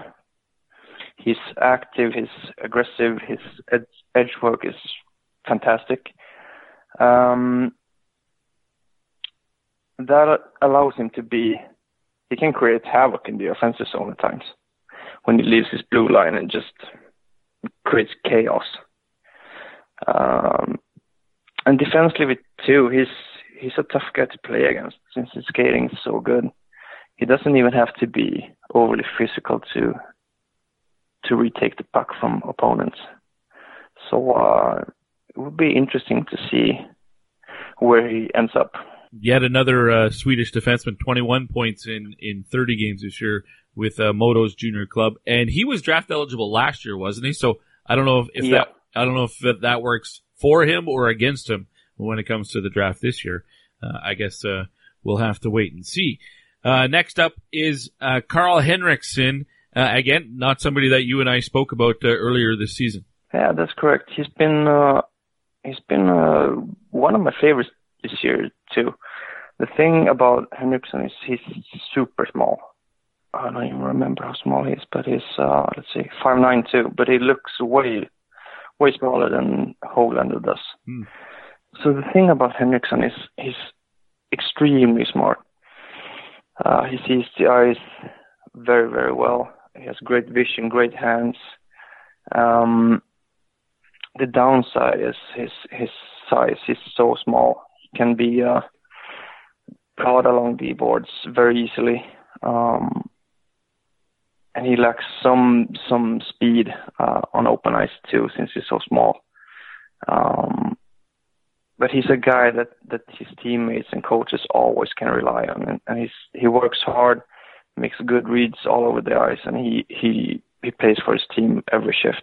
But his offensive uh, numbers this year pretty impressive though. 49 points in 45 games, and then at the uh, World U18 he had nine points in in the tournament there. Yeah. So uh, you we talked about a couple uh, players ago that whoever I forget which player it was, but you said he, he's not have he's not bringing it when it comes to the international games. Um, but it seems like uh, Henriksson uh, is is this the guy you expect to be at the uh, the World Junior Championship next year in Prague? Um, perhaps. Uh, he actually tied the league, uh, the under 20 league, uh, for first place in, in scoring. So he's a guy with a big offensive upside, but it all comes down to his strength and, and size, uh, regarding international, uh, international play, uh, next year, I think. All right. Well, let's get to uh, Albin Grewe. We, we've talked about him in the past, and um, I, I remember our conversation. I said didn't do much for me at the Hlinka Gretzky Cup, and uh, you kind of uh, shared that that thought as well, that feeling about him. Um, not your favorite uh, player among the Swedes available this year? Uh, no, uh, I wouldn't say that. But for the playoffs, he's been he's been really good. Uh, he uh, he has looked like like he's he played with uh, um, you know with anger almost. Hmm. Uh, like he's angry at everyone, and he's been a physical terror in the playoffs here, uh, and in the playoffs in the under 18s too. He uh, he was the guy who led led the Swedes against uh, Canada uh, with his uh, physical play and aggressiveness. Um, but I don't know. I don't know if his uh, his skills matches his attitude uh, still. But um, yeah, he's an interesting guy. Well, I mentioned the uh, the uh, quotes from the scouts that are in the black book for for each player, or for most of the players, uh, and one of them is yours, and it made me uh, it made me laugh when I read it. Uh, he has the ability to make his line mates worse, and that's that is not glowing praise to, to put no, on a guy. no, it's not.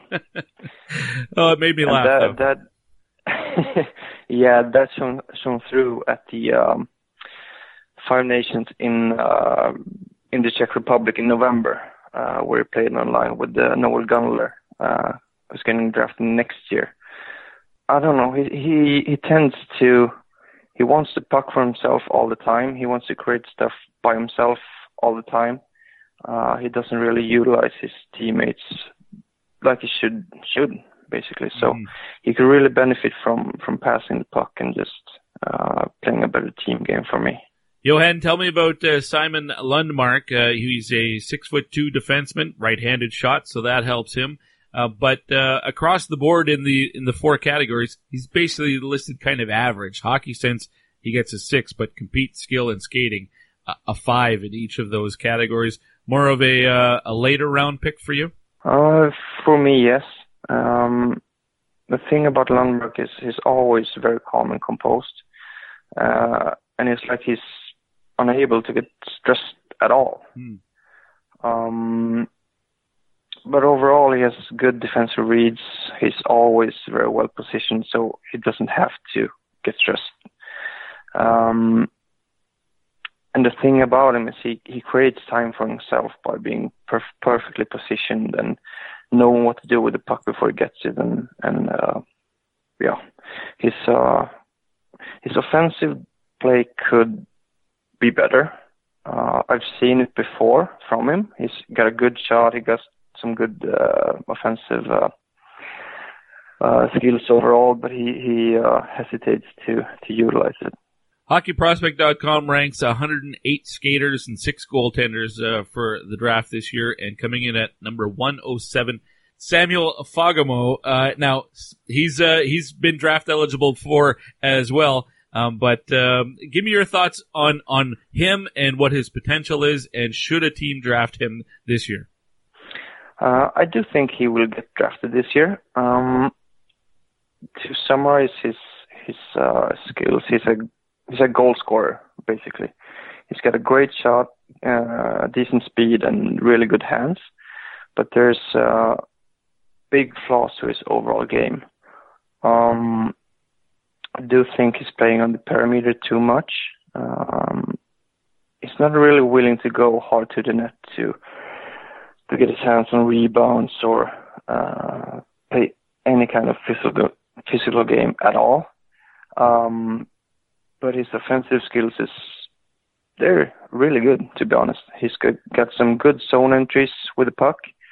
Um, he can beat defenders one one on one. Um, and his season this season in the SHL has been way better than at least I thought it would be. Well, he did have 14 goals, 25 points uh, this season with Frölunda, and, and then had 10 in 16 games in the playoffs. So sounds like he had, had a pretty strong season. Yeah, I would agree. Uh, like I said, I'm I'm almost uh, uh, surprised to be honest.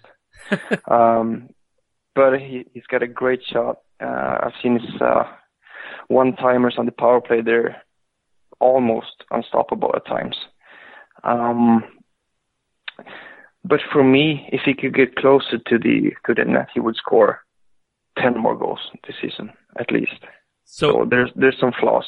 Is he a, a, maybe a bit of a perimeter player then, where he stays to the outside? You'd like to see him go to the net more and, and the the harder areas of the ice, but he's more of a perimeter player. Is that how how you see him?